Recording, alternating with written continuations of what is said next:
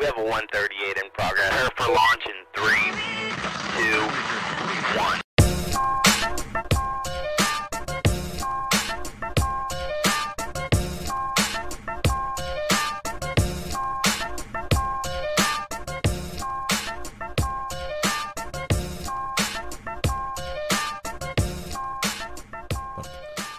Κυρίες και κύριοι, καλησπέρα σας. Καλώς ήρθατε στην εκπομπή Σου γυρίζει το μάτι, νούμερο 278, στο ραδιόφωνο του The Press Project, από όπου θα μας ακούτε για τις επόμενες δύο ώρες. Κάθε Τρίτη, 9 με 11, μας ακούτε από το ραδιόφωνο επιτέλους του The Press Project, αλλά και από το κανάλι του The Press Project στο YouTube. Παίζεται έτσι, δεν είναι και πολύ σίγουρο. Θέλουμε να πιστεύουμε τέλος πάντων ότι θα εκπέμπουμε και στο ραδιόφωνο και θα έχουμε κάποιο πρόβλημα. Τι τελευταίες δύο-τρεις φορές δεν τα είχαμε καταφέρει. Υπάρχει κάποιο τεχνικό εδώ ζητηματάκι. Όμως, μην ανησυχείτε. Καθόλου διότι στο κανάλι του The Press Project μας ακούτε κανονικά και περιμένουμε σιγά σιγά όλους τους φίλους να συντονιστούν να έρθουν εδώ στην παρέα μας για τις επόμενες δύο ώρες όπως είπαμε προηγουμένως να συζητήσουμε, να σχολιάσουμε, να αναλύσουμε όλη την πλούσια τρέχουσα επικαιρότητα. Κάθε εβδομάδα, κάθε τρίτη εδώ πιστή στο ραντεβού μας Χάρης Ζάβαλος, απέναντί μου Γιάννης Μπάκος Καλησπέρα σε όλους. Περιμένουμε ε, Δημήτρη Κούλαλη και περιμένουμε και Κώστα Βλαχόπουλο. Ακριβώς, θα έρθουν, θα έρθουν Έχουν όλοι. δεσμευτεί εντός ολίγου, θα ακούτε τα κουδούνια εδώ να βαράνε. Δεν μας κάνουν το χατήρι να έρθουν παρακάτω για να μην βαράνε τα κουδούνια και κο- σηκώνουν εδώ το Γιάννη τον Πάκο Με όλη την τίποτα. ώρα. Με Με τίποτα. τίποτα, με τίποτα. Α, Πεισματικά αρνούνται. Σου λένε εμείς θα κάνουμε την είσοδο που θέλουμε να κάνουμε για να μπορέσουμε να συζητήσουμε για τις επόμενες δύο ώρες ό,τι θέλουμε να συζητήσουμε. Πάρα πολλά τα θέματα, πάρα πολλά όπως κάθε φορά η επικαιρότητα μας κάνει το χατήρι να είναι έτσι πλούσια και μ, εντυπωσιακή. Όμως, έχουμε πει ότι κάθε φορά που ξεκινάμε υπάρχει ένα πάρα πολύ συγκεκριμένο οργανόγραμμα. Ακριβώς, ακριβώς. Και για αυτό το οργανόγραμμα έχουμε εδώ απένα, έχω απέναντί μου τον κατάλληλο άνθρωπο, δεν υπάρχει καταλληλότερος, για να μας εξηγήσει και να μας αναλύσει ποιο είναι αυτό επιτέλους οργανόγραμμα, Γιάννη. Λοιπόν, ε, το οργανόγραμμα λέ- λέει ότι μας ακούτε μέσα από το κανάλι του The Press Project στο YouTube. Δεν ξέρω με το ραδιόφωνο τι γίνεται πάλι, δεν μπορώ να το ρυθμίσω. Ε, δεν πειράζει, προχωράμε. Ε, κάνετε like στο stream, subscribe, κουδουνάκι εδώ στο κανάλι του Press. Ε, μ, σχολιάζετε, κοινοποιείτε. Σας χαιρετώ από φούρνους Κορσεών ή έψιλε και α, πρέπει να είναι η Βαγγελίτσα. Η κοπέλα από τους φούρνους. Μάλιστα. Ναι, βέβαια. Τα φιλιά μας φούρνους. Καλησπέρα, καλησπέρα σε όλους. Από διάφορες εδώ πέρα ε, βόλτες. Θε- Θα μας στείλετε φωτογραφίες όσοι έχετε παραλάβει τις κούπες. Έχουν φύγει σχεδόν όλες, εκτός α, α, από εκείνες που είναι για αυτούς Αν που... μας ακούνε οι φίλοι τώρα. Αν μας ακούνε οι φίλοι που δεν έχουν λάβει, είναι πιθανό να μην έχουν δει το email που τους ζητάμε στοιχεία. Άμα είναι από αυτούς που δεν είχαν στείλει εξ αρχής τα στοιχεία. Ε, μας στηρίζετε στις πλατφόρμες Buy Me Coffee και Patreon όπως και όπως εσείς μπορείτε και αν θέλετε για να μπορούμε να συνεχίσουμε να υπάρχουμε. Στο Patreon και στο Buy Me Coffee επίσης με κάθε συνδρομή ε, των 10 ευρώ εμείς στέλνουμε την επόμενη ή και την ίδια μέρα μια κούπα ενός τη μονή μας σου γυρίζει στο μάτι με την υπογραφή ε, του Χάρη Ζάβαλου. Ο κάτω Συγγνώμη, τσίφρα. αλλά αυτά είναι τρέλες. Ε, τι άλλο έχουμε; Σιγά σιγά μπαίνουν τα παιδιά εδώ πέρα. Ε, 213 είναι μέσα, μόνο 45 like. Αν γίνεται και αν μπορείτε, επιβάλλετε να κάνετε like. Έτσι δουλεύει ο αλγόριθμος στο YouTube. Ακριβώς. Και εμείς είμαστε σκλάβοι του. Δεν μπορούμε να κάνουμε διαφορετικά. Είμαστε, είμαστε σκλάβοι του Ε, αλγόριθμου. δεν γίνεται διαφορά. Γενικότερα είμαστε σε πολλά σκλάβοι, σίγουρα Θέλει από και πολλούς αλγόριθμους. κοινοποιήσεις και, και λοιπά, όσο μπορούμε. Ε, σήμερα τι έχουμε, Ζαβάλε; Θα, μπο- θα έχουμε πάρα πολλά. Θα έχουμε έχουμε και πάρα τηλεφωνική πολλά. επικοινωνία. Έχουμε τηλεφωνική επικοινωνία με τον ε, καθηγητή και συγγραφέα Δημήτρη Καλτσόνη. Θα μιλήσουμε στις 10 ε, για να δούμε το θέμα του Παλαιστινιακού ε, καθώς και όλες τις προεκτάσεις που έχει για τη χώρα αλλά και όλη τη Μέση Ανατολή και ακόμα και το ενδεχόμενο μιας γενικότερης Ό,τι καλύτερο. σειράξης. Ό,τι καλύτερο. Ό,τι καλύτερο. θα Εγώ αυτό έλεγες εσύ. περιμένω. Και περιμένουμε και τον Δημήτρη. Ε, Αυτή η επικοινωνία θα γίνει μόνο να έρθει με τη σκούλα σπίτι του τηλέφωνο. Μόνο έρθει ο Δημήτρης Κουλάρης που θα έρθει ο Δημήτρης Κουλάρης, ε, πιστεύω στον Δημήτρη, ε, που θα μας πει, έχουμε και δύο βιβλία από τις εκδόσεις τόπο σήμερα, θα μας πει λεπτομέρειες ο Δημήτρης όταν έρθει. Α, τι μου λες τώρα; Θα τα δώσουμε ανέσω στο τελευταίο ημίωρο της εκπομπής. Ε, επίσης, αν κάποιος δεν έχει παραλάβει βιβλίο, καλό είναι να ξαναστείλει μήνυμα, να δούμε για ποιο λόγο μπορεί να μην έχει παραλάβει. Και Χρειάζεται μια επικοινωνία γενικότερα Για να- θέλουμε για την να μπορέσουμε επικοινωνία, να θέλουμε τη ζητάμε. επικοινωνία. Ναι, Τη θέλουμε, την είναι έχουμε ανάγκη. όλες οι εκπομπές θέλουν επικοινωνία και για τα σχόλια βέβαια εννοείται πως ευχαριστούμε κάθε φορά για ό,τι μας γράφετε. Κάποια προλαβαίνουμε να τα διαβάσουμε, τα περισσότερα δεν προλαβαίνουμε να τα διαβάσουμε διότι είμαστε εδώ φαφλατάδες, τρει-τέσσερι ανάλογα Μήπως βάρεσε. Γιάννη, άκουσες κάτι; Όχι, Νομίζω αλλά βάρεσε πάω ένα να το κουδούνι, πάρω. μάλλον. Κατά πάσα θα δούμε. Θα δούμε αν είναι κουδούνι ή όχι. Ε, μ, Κάνει μια εισαγωγή για τον κλόουν και θα το. για το, α, λοιπόν, ναι, ναι, ναι. Έχουμε ε, εφαρμόσει από την αρχή της φετινής σεζόν και μία ψηφοφορία. Κάθε τρίτη λοιπόν έχουμε τρεις τυχερούς, ε, τρεις προσωπικότητες εδώ του χώρου μας, ε, της πολιτικής και των ε, τεχνών ενίοτε. Σήμερα δηλαδή έχουμε και ένα καλλιτέχνη που είναι ανάμεσα στους δύο τους πολιτικούς. Ένα μεγάλο καλλιτέχνη. Καλλιτέχνης, Ένας μεγάλος καλλιτέχνης. Άνθρωπος του αθλητισμού, του πολιτισμού. ε, Και της διανόησης. της διανόησης, της διανόησης, του ακριβώς. εφοπλιστικού κεφαλαίου. Όπου είναι η βαριά βιομηχανία της χώρας. Βασικά έχουμε δύο εφοπλιστές. Δύο, εφο... ναι, μπράβο, δύο εφοπλιστές, τρεις κριτικούς. Είναι σήμερα οι Ναι. υποψήφοι κλόουν. Κρήτη έχει τα. Να τη δώσουμε τα δυτική της. φιλιά μας στην πανέμορφη Κρήτη εννοείται και βέβαια να τιμήσουμε και τα άξια τέκνα της που βγάζει γιατί σήμερα έχουμε λοιπόν όπως είπαμε τρεις κριτικούς οι οποίοι θα είναι υποψήφοι για τον αυτής της εβδομάδας κλόουν. Ο πρώτος είναι ο Στέφανος Κασελάκης Μπράβο. και είναι η πρώτη φορά που μπαίνει ε, υποψήφιος για κλόουν της εβδομάδας. Και μπράβο του. Πολύ Και έχει περίεργο. δουλέψει πάρα πολύ για να το πετύχει. Θα, θα μπορούσε να μπει και τι προηγούμενες εβδομάδες. Ε, από, την, από, από τη στιγμή που εμφανίστηκε, η, η στιγμή της εμφάνισής του συμπίπτει ε, από την ημερομηνία σχεδόν της έναρξης της εκπομπής για, τη, για τη φετινή σεζόν. Οπότε σχεδόν κάθε τρίτη θα μπορούσαμε να βάλει τον Κασελάκη, αλλά περισσότερο από ποτέ τώρα, με όλο αυτό το πανηγύρι που γίνεται, όλο αυτό το τσίρκο που γίνεται στο, στο κόμμα που λέγεται ΣΥΡΙΖΑ, ε, έχει λοιπόν την τιμητική του και βάζουμε υποψήφιο Στέφανο Κασελάκη, πολύ δυνατό. Πιστεύω σε αυτόν ε, και ότι θα ανέβει. Βέβαια, έχει πολύ άξιους ανταγωνιστές για την σημερινή ψηφοφορία. Γιατί δεύτερος υποψήφιος είναι ο Κυριάκος Μητσοτάκης Και μπράβο του. Και μπράβο και του. αυτός δούλεψε αυτή τη βδομάδα. Δεν έχει ξαναμπεί. Έχει ξαναμπεί. Έχει ξαναμπεί. Ναι, τι- στην πρώτη εκπομπή νομίζω. Δεν κέρδισε. Ε, όχι. Δεν έχει κερδίσει. Οπότε τώρα μπορεί και αυτός να κάνει τη Όχι. ρεβάνς του και να επιστρέψει. Ήταν στις πρώτες εκπομπές, ήταν μπέο και τέτοια. Οπότε έπαιζε πολύ δυνατά εκεί. Ναι, αλλά όταν έχεις πιτσοτάκι είναι. Έχει πάντα. Μητσοτάκη πρωθυπουργό. Κυριάκο Μητσοτάκη λοιπόν δεύτερο σήμερα υποψήφιος κλόουν. Θα, θα μας πει και ο Γιάννης εδώ τους λόγους για, ποιο- γιατί, για ποιο λόγο έχουμε επιλέξει αυτούς τους τρεις. Και τρίτος υποψήφιος, πολύ δυνατός και για πρώτη φορά μπαίνει και αυτός, ο μοναδικός, ο καταπληκτικός, ο κύριος Μαρινάκης. Είδες για τους προηγούμενους δεν είπα κύριος, αλλά για το συγκεκριμένο. Βαγγέλης Ο Μαρινάκης. κύριος Ευάγγελος Μαρινάκης είναι υποψήφιος για κλόουν της φετινής εβδομάδας. Δεν ξέρω τι μπο... προεκτάσεις μπορεί να έχει σε εμάς αυτό το πράγμα. Αν μάθει ο κύριος Βαγγέλης ότι τον λέμε κλόουν, Επιτέλους έχει ξεκινήσει ένα poll, παιδιά. Ναι. Και είναι. Υπάρχει. είναι αμφιροπό. Είναι, υπάρχει Ναι. μια κόντρα. Μέχρι τώρα, κάθε φορά που μπαίνουν υποψηφιότητε, μπαίνουν υποψηφιότητες, κερδίζει κατευθείαν. Δηλαδή, Φεύγει με νούμερα, ρε παιδί μου. ναι, στο 2% της ενσωμάτωσης που λέγαμε την προηγούμενη φορά, έχει βγει κατευθείαν ο νικητής.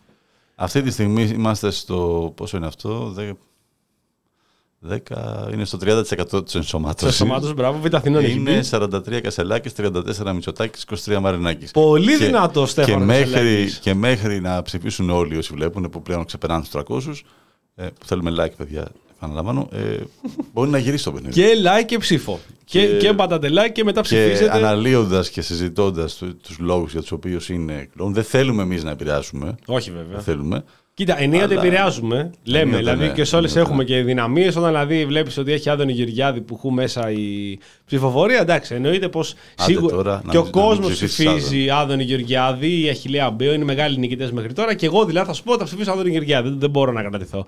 Εδώ αυτή τη στιγμή ε, θα προσπαθήσουμε να είμαστε αμέτωχοι για, πρώτη, για την πρώτη Τρίτη. Έχουμε σίγουρα τις αδυναμίες μας. Εγώ δηλαδή με Στέφανο Κασελάκη αρχίζω πραγματικά και γουστάρω πολύ άσχημα. Και μ, κάνει και αυτός ό,τι μπορεί για να μπορέσει να κερδίσει τις, ε, προ- την προσοχή μας και τις αδυναμίες μας.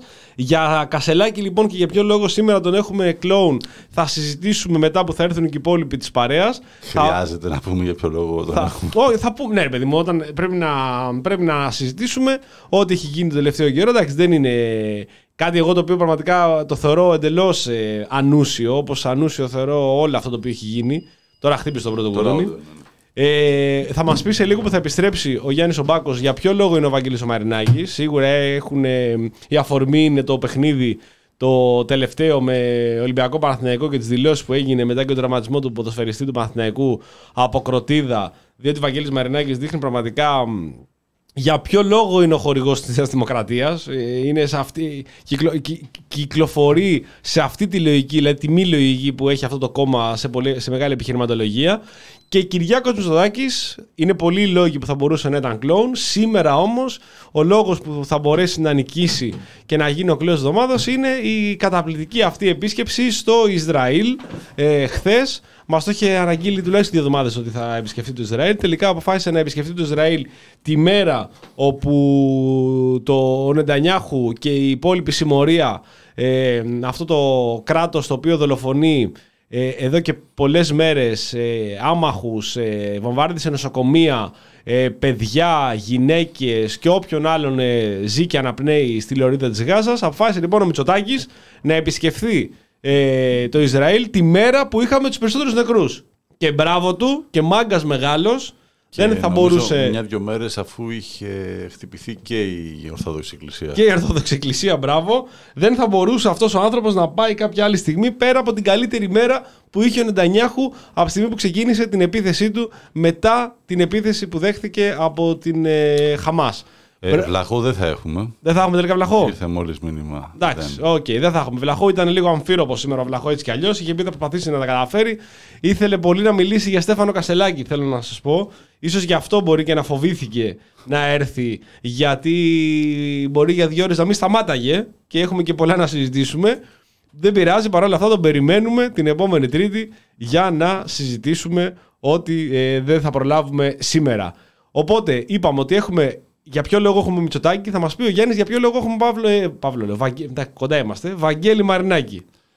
Ε, ο Βαγγέλης Μαρινάκης ε, πρέπει σε μια σειρά δηλώσεων χθες Μπράβο, το- που χθες το εύστοχες βράδυ, όλες, Πολύ εύστοχες. ωραίες και Μπράβο του. σε μια ανακοίνωση πάντα στο πλάι του μεγάλου ε, πώς λέει τον πει ο Καραπαπάς; Δεν ξέρω. ναι. Ο Καραπαπάς. ο Καραπαπάς ναι, ναι.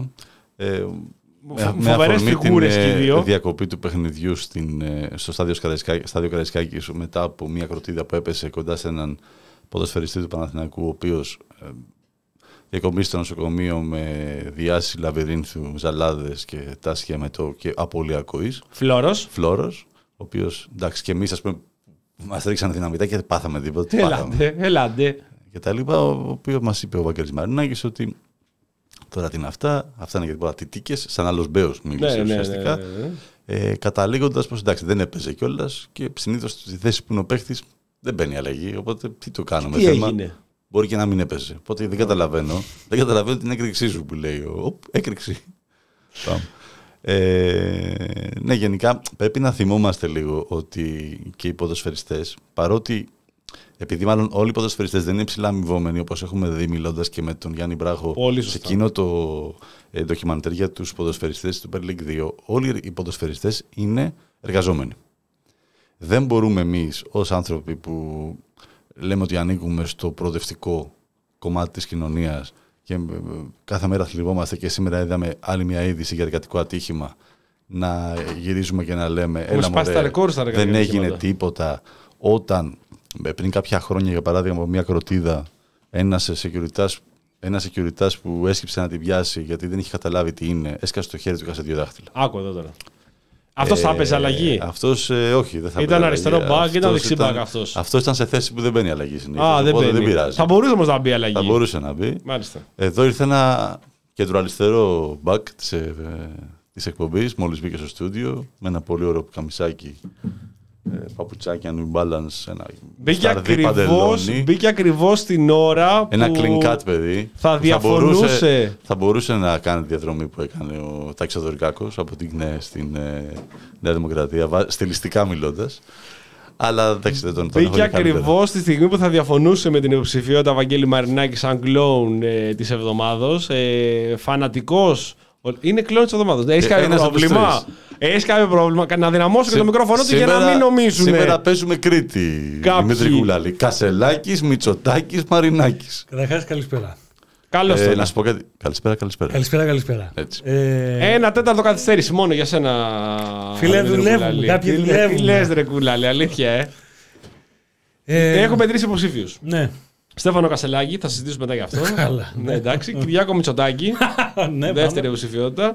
Τρίτη υποψηφιότητα Βαγγέλης Μαρινάκης. Και μας εξηγούσε το λόγο για, έχουμε βάλει ένα, ένα μη πολιτικό. Κάποιοι θα λέγανε, δεν είναι και σίγουρο αυτό. Πρόσωπο, το Βαγγέλη το Μαρινάκη, με εξηγούσε. Έχεις κάποια ένσταση πάνω σε αυτό; Έχουμε έναν Όχι. άνθρωπο των τεχνών, Ναι. της διανόησης, γράφει στίχους για την Νατάσα Σωστό. Θεοδωρίδου. Σωστό. Σωστό. Ε, είναι και εφοπλιστής. Art worker. Είναι και εφοπλιστής όπως ο Στέφανος Κασελάκης. Είναι και επώνυμος χορηγός Νέας Δημοκρατίας στο κόμμα του Κυριάκου Μητσοτάκη. Και οι τρεις κριτικοί. Είναι και τρεις από την Κρήτη. Ε, ο, ο Άντζελο γιατί λέει όχι. θέλει να αλλάξει την ψήφο του. τώρα. Η Λεβεντομάνα Κρήτη λένε τα παιδιά. Κούκλαλης επιμένουν τα παιδιά. Εδώ. Θωμά- Θωμά, αλήθεια. Δεν είναι ο Θωμάς. Δεν, είναι θα ο μπορούσε, Αργύρης. αλλά δεν είναι. Θα Είναι είναι. κάποιος άλλος. Κοίταξε, μαθαίνω ότι τα ψάρια στον Αργοσαρονικό είναι πεινασμένα τώρα τελευταία. Οπότε αν ε, συνεχίζεις να θες να... ε, είναι- Πάντα εγώ είμαι. Εγώ, ε, να ξέρεις ότι έχω μεγάλη δυναμία όσον αφορά στο να ταΐζουμε δέσποτα. Είμαι Ναι. άνθρωπος ο οποίο βγαίνει, ταΐζω σε. σε Το λέμε, θέμα σαν- είναι μην αποτελείς εσύ την τροφή. Εγώ για τα δεν, θε- εγώ, θέσποτα. εγώ δεν ξέρω αν θα έχω κάποιο πρόβλημα. Εσύ τώρα που θες να κάνεις κάποιο σχόλιο, μέχρι τώρα τα σχόλια μας είναι πάρα πολύ προσεκτικά. Έχουμε αποκαλέσει τουλάχιστον 8 φορές τον κύριο Βαγγέλη Μαρινάκη κύριο. Σε αντίθεση με τον Στέφανο Κασελάκη, που είπαμε Στέφανο Κασελάκη αριθμία λες και αυτός δεν είναι κύριος, αλλά Με το μήπω. Μητσοτάκη που το λέμε κούλι. Δηλαδή, Κούλι, ναι, εγώ δεν έχω πει ποτέ κούλι. Ούτε κι ποτέ εγώ. δεν τον έχω πει κούλι. Μόνο εγώ είμαι, δηλαδή. Διάφο- Ναι, ναι, ναι, ναι. εσύ Ναι. που παρασύρεσαι από διάφορου Σοκράτε οι οποίοι μιλάνε από το κατά αυτόν τον λαϊκισμό, τρόπο. από το Όχι. λαϊκισμό που διέπει το μέσα μου. Το, Το, το- πνεύμα μου. Και, και την τοξικότητα η οποία είναι διάφορα ακροτέ να λένε τον Κούλι. Δεν είναι ο Κούλης, είναι ο Κυριάκος Τσουτάκη. Και είναι και ο κύριος Βαγγέλης Μαρινάκης. Οπότε φεύγουμε τον Βαγγέλη τον Μαρινάκη, τον αφήνουμε στην άκρη. Δεν θα κάνουμε σχόλιο για ντέρμπι. Θες κάποιο σχόλιο; Που Εννοείται. κάνω τώρα, ευκαιρία. Είναι Εννοείται, γρήγορο όμως, εννοείται. όχι μη Λοιπόν. μα. Για άλλη μια φορά ε, νιώθω πάρα πολύ ευλογημένο στην τοποθεσία σπίτι μου που τις Κυριακές στα απογεύματα δεν επιλέγω να δω ελληνικό πρωτάθλημα. Μπράβο. Μπράβο, Ε, Κούλα. είναι- Ναι, είναι- ναι, κάτι ναι. καλό που κάνεις. Είναι στάση ζωής στα τελευταία 10 χρόνια. Ε, εντάξει, μας έχει κερδίσει το, το μπάσκετ, είναι αλήθεια. Από πέρσι δεν μετρήσει. Άσε ρε. Άσε τώρα. Από την Α2 ήμασταν. Ναι, ναι, ναι. Λοιπόν. Από, από πρόπερσι. δηλαδή. Άσε μας. ε. Λοιπόν, Κλείς τον ε, κύριο εδώ. Λοιπόν, δεν, ε, δεν έχω να πω κάτι. Το κακό ξέρεις ποιο είναι ότι έχουμε φτάσει στο σημείο στο οποίο η όλη συζήτηση δεν γίνεται για, το, ε, για, για, για ποιον κερατά λόγο. Εντάξει, Το είπες σωστά. ναι, Το πέφτει, θες όμορφα. ναι, πέφτει ας πούμε η κροτίδα στο γήπεδο. Ότι έχουμε φτάσει σε ένα επίπεδο το οποίο αυτό είναι φυσιολογικό ας πούμε. Μα σίγουρα είναι, Μα φυσιολογικό- λίμοντο. σίγουρα είναι φυσιολογικό, όπως είπαμε πριν, για τον κύριο Βαγγέλη Μαρινάκη, ο οποίος στην επιχειρηματολογία του, ότι δεν έγινε και κάτι που διακόπηκε, είναι ότι αυτός είναι αριστερό μπακ και δεν πρόκειται να παίζει αλλαγή. Δεν γίνεται συχνά αλλαγή στο αριστερό μπακ. Αυτό Ναι. είπε δημόσια.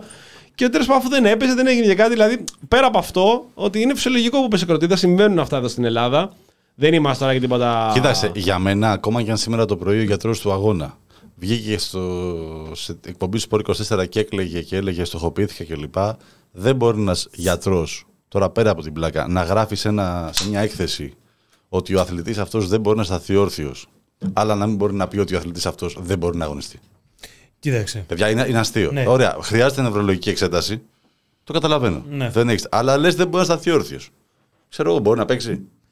Να τα βάλουμε λίγο κάτω τα πράγματα. Και γιατί... βγαίνει και. ο- α- Ναι. Αυτό είναι, είναι συνέχεια μιας τερατώδους κατάστασης στο ελληνικό ποδόσφαιρο. Ναι.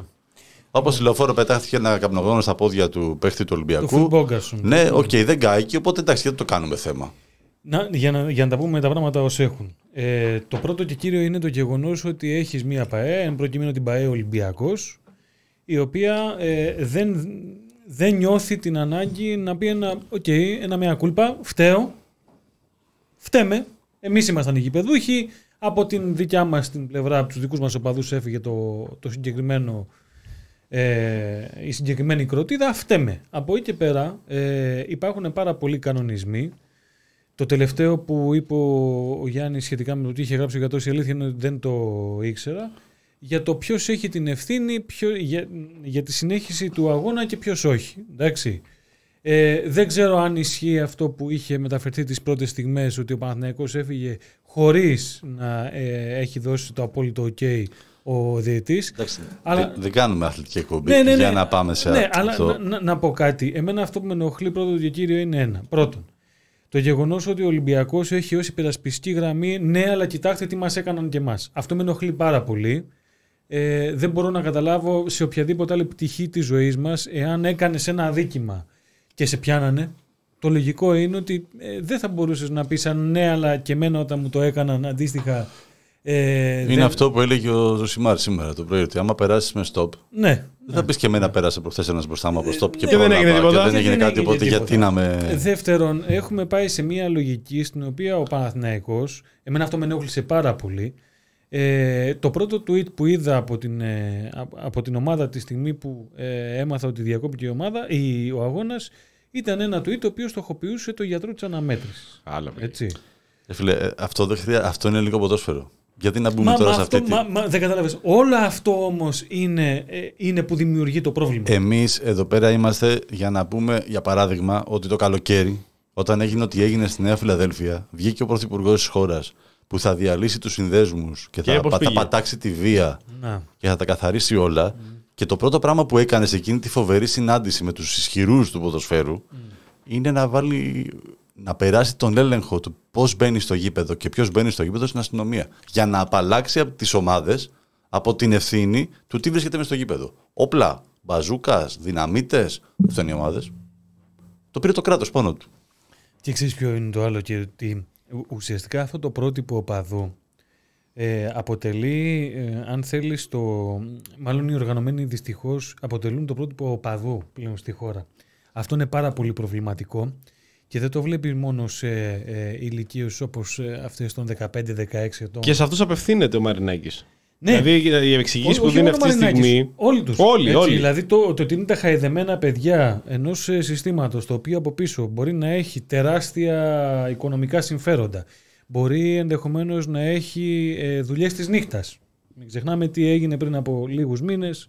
Με τον Ρουμπέτη. ναι, και ούτω καθεξής. Ε, ε, ουσιαστικά λοιπόν αυτή είναι η απεύθυνση και δε, μιας και ο προηγούμενος ο Γιάννης ανέφερε τον Ζωσιμάρτη, τον Θέμη Κέσσερη, εγώ θα συμφωνήσω απόλυτα ότι πρώτα και κύρια οι οργανωμένοι οπαδοί των ελληνικών ομάδων μισούν τους οπαδούς της δικής τους ομάδας.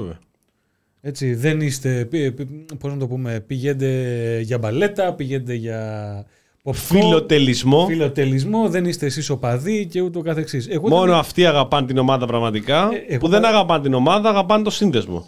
Δηλαδή, Ναι. αυτό, αυτό, τη είναι, φάση τους να το πω Ναι, έτσι, ναι, ναι. ναι. αυτό είναι κομμάτι, ε, ένα κομμάτι κοινων, της κοινωνίας το οποίο αναδεικνύει γενικά τα προβλήματα της κοινωνίας. Ναι.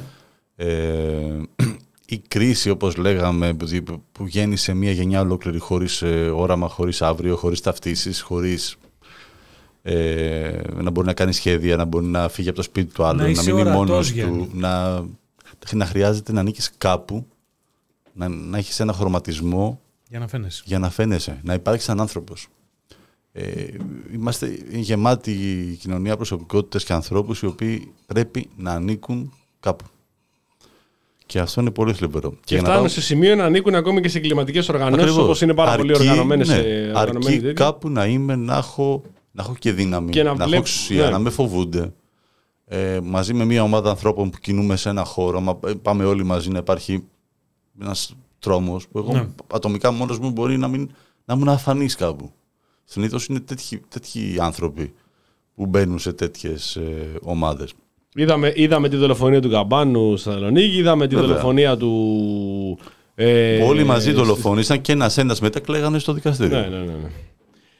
Αυτή είναι έτσι μια. γρ- κα- δε- Κάνουμε εισαγωγή λόγω του, της υποψηφιότητας του κυρίου Βαγγέλη Μαρινάκη και ένα γενικότερο σχόλιο σι- στο τι σημαίνει ελληνικό ποδόσφαιρο όπως αυτό έχει διαμορφωθεί και τη μεγάλη πληγή που λέγονται οργανωμένοι οπαδοί οι οποίοι χαϊδεύονται ε, καθημερινά από τους προέδρους διότι έχουν φτιάξει ουσιαστικά οπαδικούς στρατούς. Αυτό είναι ο- οι οργανωμένοι σύνδεσμοι. Είναι στρατοί του εκάστοτε εφοπλιστή γιατί κυρίως εφοπλιστές είναι αυτοί που κάνουν κουμάντο στις μεγάλες ομάδες ώστε να μπορούν να σπρώχνουν τα δικά τους συμφέροντα όταν αυτά χρειάζονται ή αν δεχτούν επίθεση να μπορέσουν να βγουν μπροστά και να πούνε δεν χτυπάνε εμένα αλλά χτυπάνε την ομάδα. Δηλαδή, όταν και ο Μαρινάκης ή ο Αλαφούζος αυτό θα ισχυριστεί ότι παιδιά τον Παναθηναϊκό χτυπάνε και εσείς, σαν οργανωμένοι οπαδοί, πρέπει να, να προστατεύσετε την ομάδα, δηλαδή να προστατεύσετε εμένα και να λειτουργήσετε σαν πρετοριανοί για να μην ε, υπάρχουν ε, περαιτέρω προβλήματα στις δουλειές τους. Εκεί, σε αυτό που λες, σε διακόπτω, Παρακαλώ. ε, είναι ότι καθόμαστε εμείς και μπαίνουμε ε, σε μια διαδικασία να πούμε μήπως έχουν χαλάσει οι δουλειές. Έχει χαλάσει η σχέση του Μαρινάκη με τον Αλαφούζο. Ε, υπάρχει Ξαναγυρίσαμε υπάρχει το 14. κάποιο διακύβευμα, δηλαδή Άκου εδώ τώρα. κάποιο θέμα, ξέρω εγώ, στο λιμάνι. Άκου εδώ. Ε, γιατί ο Μελισανίδη τα έχει άσχημα με τον ε, Μαρινάκη; Ε, τι έγινε τελικά με τα σκουπίδια, ποιος τα πήρε στην περιφέρεια τα σκουπίδια; ναι, ναι, ναι. Τι έχει γίνει στο λιμάνι, ποιος πήρε τα καύσιμα, γιατί η τάδε προβλήτα είναι της Κόσκο, ποιος δουλεύει με την Κόσκο; Ο Σαββίδης τους πήρε το λιμάνι, σαν Αλλά πήρε όχι. και το βόλο. Αλλά πρόσεξε, αυτό το οποίο λέτε. Καθόμαστε είναι- και σκεφτόμαστε Ναι, με πρόφαση στο ποδόσφαιρο αυτό το πράγμα. Μαφία. Αλλά εμείς θα, το Απίστευτα σκεφτούμε- θα πράγματα. το σκεφτούμε από μια πολιτική σκοπιά, βλέποντας ακριβώς. ότι μόνο τα λαβαρι- Αλλά από την άλλη θα ασχοληθούν και οι οπαδοί από αυτό, αλλά με την ε, προπόθεση ότι το καλό του Προέδρου είναι το καλό της ομάδος. Όχι και ούτε καν το, το προσωπικό. Βέβαια, το προσωπικό θα μπορέσει να είναι καλό που θα μου κόψει και με ένα πεντάρικο, θα μου δώσει ένα 300 ευρώ, να μπορέσω να πληρώσω λογαριασμούς μου, να φορτίσω την κάρτα και να βάλω στο παπί. Αλλά ουσιαστικά σου λέει το καλό του Μαρινάκη, το καλό του Αλαφούς, το καλό του Μελισανίδη, το καλό του Σαβίδη. Γιατί είναι σημαντικό, πρέπει να λέμε σχεδόν όλα τα ονόματα. Γιατί πολλές φορές φτάνουμε σε ένα σημείο. Ε, να, δεν είπες αυτούς. Να πούνε, ναι, όχι. Αν, που- αν λέγαμε συνέχεια Μαρινάκη, θα πεταγόταν κάποιος θα έλεγε Καλά, εντάξει, γνωστός τώρα Ζάβαλος. Δεν λέει τίποτα για τον Σαβίδη. Τα παίρνει. Εντάξει, Ρώσο. Είχε γίνει και παλιότερα αυτό με την περιπτώσει όπως ήταν, που ήταν πολύ σωστές από ό,τι φάνηκε σε κάποιες, ε, σε κάποιες αναλύσεις για περιπτώσεις όπως ήταν κάποια περιοδικά τύπου Unfollow, όχι για τους συντάκτες προφανώς, αλλά για το τι σκοπιμότητες εξυπηρετούσε ο εκδότης ε, του συγκεκριμένου περιοδικού ε, και ότι δεν είχε πιάσει ποτέ στο όνομά του κάποιους εφοπλιστές, έπιανε μόνο ένα-δύο συγκεκριμένους εφοπλιστές διότι είχε συνεργασία τελικά με άλλους εφοπλιστές, αλλά είναι αυτό ακριβώς ότι βγάζουν μπροστά όλα αυτά τα πιτσιρίκια, όλους αυτούς τους ανθρώπους, οι οποίοι λειτουργούν ξεκάθαρα σαν στρατός. Και αυτό το πράγμα δεν πρόκειται να λυθεί, και αυτό είναι το μόνο σίγουρο, μέσα από ε, και καλά παρεμβάσεις του ε, Πρωθυπουργού, σίγουρα όχι του Μητσοτάκη, αλλά και δεν πιστεύω και κανένας Πρωθυπουργού, διότι το μόνο που γίνεται είναι κάθε φορά να κλαίμε και να χάνουμε έναν ακόμα ο οποίος μαχαιρώθηκε διότι φόραγε την ε, λάθος μπλούζα στη λάθος περιοχή ένας ακόμη ο οποίος ξυλοκοπήθηκε ε, διότι πέρναγε από μια περιοχή που δεν έπρεπε να περάσει και να υπάρχει μια συλλήβδη ε, κα- καταδίκη σε, α- α- σε αυτές τις πρακτικές μόνο όταν στο τέλος φτάνουν να έχουμε χάσει έναν άνθρωπο. Όταν βλέπουμε μια κροτίδα που ρίχνει κάτω έναν ε, παίχτη που δεν έπρεπε εκ των πραγμάτων η κροτίδα να είναι εκεί πέρα, να βγαίνει ο πρόεδρος ομάδας και, να- και λέει: Έλα μωρέ τώρα, ο άνθρωπος είναι αριστερό μπακ. Δεν πρόκειται να παίζει αλλαγή. Δηλαδή ήταν φυσιολογικό αυτό το Είναι πράγμα. πόσο συχνά μπαίνει. Ναι, πόσο συχνά γίνεται αλλαγή. Α, γιατί η απεύθυνση του δεν είναι προς εμάς, δεν είναι προς κανέναν, είναι αποκλειστικά και μόνο σε αυτούς τους οπαδούς που χειρίζεται σαν ε, οπαδικό στρατό. Είναι μία περίπτωση ίδια με Χιλεμπέο. Ναι. Είναι μία κατηγορία ανθρώπων ε, αυτού του επίπεδου. Προλαβαίνετε, προλαβαίνετε, αγαπητοί φίλοι ακροατές, να μπείτε γρήγορα στο Patreon να πάρετε και τις τελευταίες κούπες που έχουν μείνει. Διότι αύριο μεθαύριο αυτά τα πράγματα τα οποία λέμε θα χρειαστούν για τη μανούλα μας, για, τη, για τους φίλους μας, να μπορέσουν να έχουν κάτι να μας πάρουν τα στέφανα. Υπάρχουν τρει-τέσσερι που πήρανε. Υπάρχουν τρει-τέσσερι που ξέρεις που στείλανε όταν ε, Ναι. κάνουν τη, τη δωρεά. Γράψανε θέλω κούπα για τη μανούλα μου. Ή έχω ξέρω, 72 χρόνων μάνα Ε, ακούει τώρα- από μόνο ζάβαλο. Τώρα ήρθε η ώρα να πάρετε μια κούπα για τη δικιά μου τη μανούλα, να έχουν οι άνθρωποι, διότι και οι κηδείες δεν είναι εύκολες πια. Στις μέρες με 20 παιδιά είναι 2-3 χιλιάρικα, έτσι. Μάνι, μάνι, άμα πεις. Και με απλό μάρμαρο, όχι με τίποτα σπουδαίο. Αν βρουνε σώμα δηλαδή να θάψουν. Λίγο δύσκολο. Άρα τέλος πάντων. Πάμε Τάφερες, να τάφερες. αλλάξουμε, να το ελαφρύνουμε. Θέλω να πιάσουμε ένα θέμα το οποίο είναι λίγο. Θα, θα, θα έπρεπε να ήταν πολιτικό, αλλά δεν ξέρω από ένα Πάμε σημείο και ΣΥΡΙΖΑ, μετά. πάμε ΣΥΡΙΖΑ. Α, δεν Πω, ξέρω. Πριν από αυτό, να μας πει ο Βεβαίως. Δημήτρης τι βιβλία δίνουμε σήμερα. Ναι, Ε; λοιπόν. Ε, Α, πάμε. ναι, γιατί δεν. σω- Συγγνώμη. Δεν θέλουμε μόνο να πάρουμε. Θέλουμε- Δίνουμε. Δίνουμε κιόλας. Δίνουμε και παίρνουμε. Πέρα, γιατί ότι, έτσι είναι η πέρα ζωή. ότι προσφέρουμε Δημήτρη Κούλαλη στο λαό, Και απολαμβάνει ο κόσμος απολαμβάνει. όχι μόνο σήμερα Δημήτρη Κούλαλη, Αλλά- απολαμβάνει και κάθε Πέμπτη κάθε Πέμπτη Δημήτρη Κούλαλη. στα podcast. Απολαμβάνει, θα τα πω εγώ παιδιά. Γιατί, Πες τα, πες τα, πες. είμαι- Δεν θέλω είμαι- να μιλάω για μένα, Είμαι, αλλά- ναι, είμαι έξω από το χώρο εγώ και μπορώ να μιλάω πιο ελεύθερα, διότι δεν είναι σωστό να μιλάτε για εσά. Πραγματικά προσπαθώ να Μπορείτε συγκρατηθώ τώρα. να βάλετε στα podcast, θα ακούσετε εκείνος και εγώ, Δημήτρη Κούλαλη, Γιάννη Μπάκο, Γιάννη Μπάκο, Δημήτρη Κούλαλη, εκείνος και εγώ, εγώ και εκείνος. Ε, δεν ξέρω αν έχει αποσαφινιστεί ποιος είναι εκείνο και ποιος είναι Ναι, εγώ. ναι, από την πρώτη Α, έχει σεζόν. αποσαφινιστεί αυτό και είναι πολύ σημαντικό. Ο κόσμος ρωτάει. Εκείνος είμαι εγώ να ξέρω. Εκείνο, εντάξει. Ε, οπότε Κινητός, κα- συγγνώμη, παιδιά. κάθε, κάθε Πέμπτη έχουμε και το podcast ε, Ναι. στο Νόστιμο Νίμαρ που ακούτε ωραίες συζητήσεις, αναλύσεις. Ε, τι είχαμε την προηγούμενη Πέμπτη, παιδιά; Είχαμε Ισραήλ, Χαμάς, Νετανιάχου κλπ. Είχαμε τον Νετενιάχου. Μιλήσατε Ε, με δεν τον τον Νετενιάχου. είχαμε. Α, οκ. Ε, μιλήσαμε λίγο για το. Κάναμε μία. Έτσι, ανασκόπηση της κατάστασης. Μάλιστα. Και καταλήξαμε στο συμπέρασμα πως κάθε πέντε λεπτά έχουμε ένα νεκρό παιδί στην Παλαιστίνη. Οπότε Ωραία. ρωτήσαμε αν, Μπράβο. αν, αν αρκείται σε αυτό ο Μέχρι Νετανιάχου. εκείνη τη στιγμή ήταν στα 1300 για να έρθει μετά ξέρεις, ο, ο κύριος Μητσοτάκης να μας πει ότι πώς το είπες εσύ, Γιάννη; Ένα, Ε, να μην έχει ψηλό ανθρωπιστικό ανθρωπιστικό κόστος. κόστος, Ναι. ναι, να μην έχει μεγάλο Να, ανθρωπιστικό μην- να είναι κόστος. χαμηλό, να είναι χαμηλό Μέχρι την ανθρωπιστικό περασμένη κόστος. Πέμπτη, επομένως είχαμε 1300 παιδάκια. Ήταν υψηλό ή ήταν χαμηλό αυτό. Εντάξει, εξαρτάται. Ε, ε, τώρα είναι Μπο- περίπου στα Μπορούν 2000 καλύτερα. κάτι. Οπότε Μπο- μπορούν καλύτερα. Κοίτα. ήταν, ήταν χαμηλό. Αν σκεφτούμε ότι ο πατέρας του είχε βαφτίσει γύρω στα 2.000 παιδιά, τα 1350 πεθάνανε και επισκέφτηκε μετά ο Μητσοτάκης. Δεν είχε κάποιο βαπτιστήρι του πατέρα του, αλλά ήταν σε ένα μέτριο ανθρωπιστικό κόστος, ίσως. Κοίταξε, άμα σκεφτούμε ότι σήμερα ε, οι παλαιστινιακές πηγές κάνουν λόγο για πλέον τερματισμό οποιασδήποτε λειτουργίας όλων των υγειονομικών υπηρεσιών στην Παλαιστίνη, Μάλιστα. γιατί δεν έχουν ε, καθόλου πόρους, δεν έχουν πλέον ρεύμα, δεν έχουν ε, ούτε γάζες, ούτε φάρμακα. Είμαστε και ψηλό ότι- ανθρωπιστικό κόστο. Τον και άκουσα το ότι τα Μητσοτάκη. παιδιά ε, σε θερμοκοιτίδες θα πεθάνουν, ας πούμε, γιατί Εντάξει. Θα πε- δεν μπορούν να υποστηριχτούν ε, ιατρικά. Ανεβαίνει σιγά σιγά το Ο ανθρωπιστικό Νεντανιάχου σου λέει ότι δεν χρειάζεται να πεθάνεις στα μοκητήδε. Θα σου βομβαρδίσω εγώ το νοσοκομείο. Να το, μην το κάνω τόσο επώδυνο. Μία και εξού. Μην ναι, ταλαιπωριέστε. μην ταλαιπωριέστε. Ναι. Γιατί σα βλέπω ότι λίγο ταλαιπωρείστε και ότι ζορίζετε. Μην ανησυχείτε, αφήστε με μένα. Πάντως και εμείς που δεν είμαστε σε πόλεμο, Ναι. σαν χώρα, ε, όταν είχαμε την πυρκαγιά στην Αλεξανδρούπολη, πήραμε τα παιδιά με θερμοκοιτίδες και, και τα πήγαμε σε νοσοκομείο που δεν είχε θερμοκοιτίδες, γιατί είμαστε πολύ γαμάτοι. Μπράβο. Πάθανε τίποτα. Εσύ, ρε Γιάννη, Πάθανε θερμοκοιτίδα. τίποτα. Δεν ήμουν, Όταν εντάξει. ήσουν, έπαθες κάτι. Ε, όχι, δεν χρειαζόμουν να ήμουν. δεν τα βάζουν όλα τα παιδιά, ρε, σαν βάλες θερμοκοιτίδα. Σώνεται. ναι, ρε παιδί μου, ούτε εγώ όμως μπήκα θερμοκοιτίδα. Έπαθα κάτι. Δεν έγινε για κάτι το Μην το παιδί. λες. Μην το παίζεται. λες. Παίζεται. Ε, Παίζεται, ε, παίζεται. λες να. Παίζεται. Εντάξει, μπορεί να ήταν Για κάποια πολλά, βλάβη. σίγουρα. Δεν ξέρεις, μπορεί να γίνει βλάβη. Αλλά πάμε να δούμε λίγο τα βιβλία. Λοιπόν, Μην θα- το- για να μην ξεχάσουμε. Ναι, θα δώσουμε δύο αντίτυπα Μάλιστα. ενός, Είμαι ε, έτοιμος να στείλω, να ξέρετε έτσι. Επειδή άκουσα και εκδόσεις τόπο, είμαι έτοιμος. Ναι, ενός ε, νέου βιβλίου που κυκλοφόρησε από τις εκδόσεις Τόπος. Είναι συλλογικό. Την επιμέλεια του τόμου έχει ο Δημήτρης Καλτσόνης, τον οποίο θα φιλοξενήσουμε και εσείς. Στις 10 η ώρα ακριβώς. Πάμε κιόλας, ναι. Ο καθηγητής συνταγματικού δικαίου στο Θα Πάντιο. πάω να ψηφίσω. Ο τίτλος του βιβλίου είναι «Μπορεί η Ελλάδα εκτός Ευρωπαϊκής Ένωσης». Ερωτηματικό. Έτσι. Ε, Μπορεί. μπορεί. Και εκεί θα βρείτε πάρα πολύ ενδιαφέρουσες ε, μελέτες από ακαδημαϊκούς, ε, πολιτικούς και οικονομικούς επιστήμονες, δημοσιογράφους, μεταξύ αυτών και η αφεντιά μου. Έχω ένα- Γι' αυτό γίνονται όλα, ρε, Ζάβαλε. Ε, έχω έτσι ένα... Έχουμε πέσει σε σπήρα με σπρουγίτια Ναι, εδώ πέρα ναι, ναι. δηλαδή. Ένα μικρό κεφαλαιάκι ε, που προσπαθώ να αποδείξω Πόσο κατα- μικρό; στην Ευρωπαϊκή. Εντάξει, τα δικά μου τα μικρά κεφάλαια. Α, έτσι Καταλαβαίνεις. μπράβο. Εισαγωγή Καταλαβαίνω. κούλαλη. Ναι, ναι, ναι, ναι. Εισα- γρα- Γράφουμε, εισαγωγή κούλαλη. Σηκώνομαι, βάζω καφέ. Πάνω από θερμοσύφωνα, πλένω δύο πιάτα, γυρίζω και όπως καταλαβαίνει και κλείνει την ερώτησή του. Λοιπόν, η δημοκρατία βλάπτει σοβαρά την κερδοφορία, είναι το κεφάλαιο το δικό μου εκεί.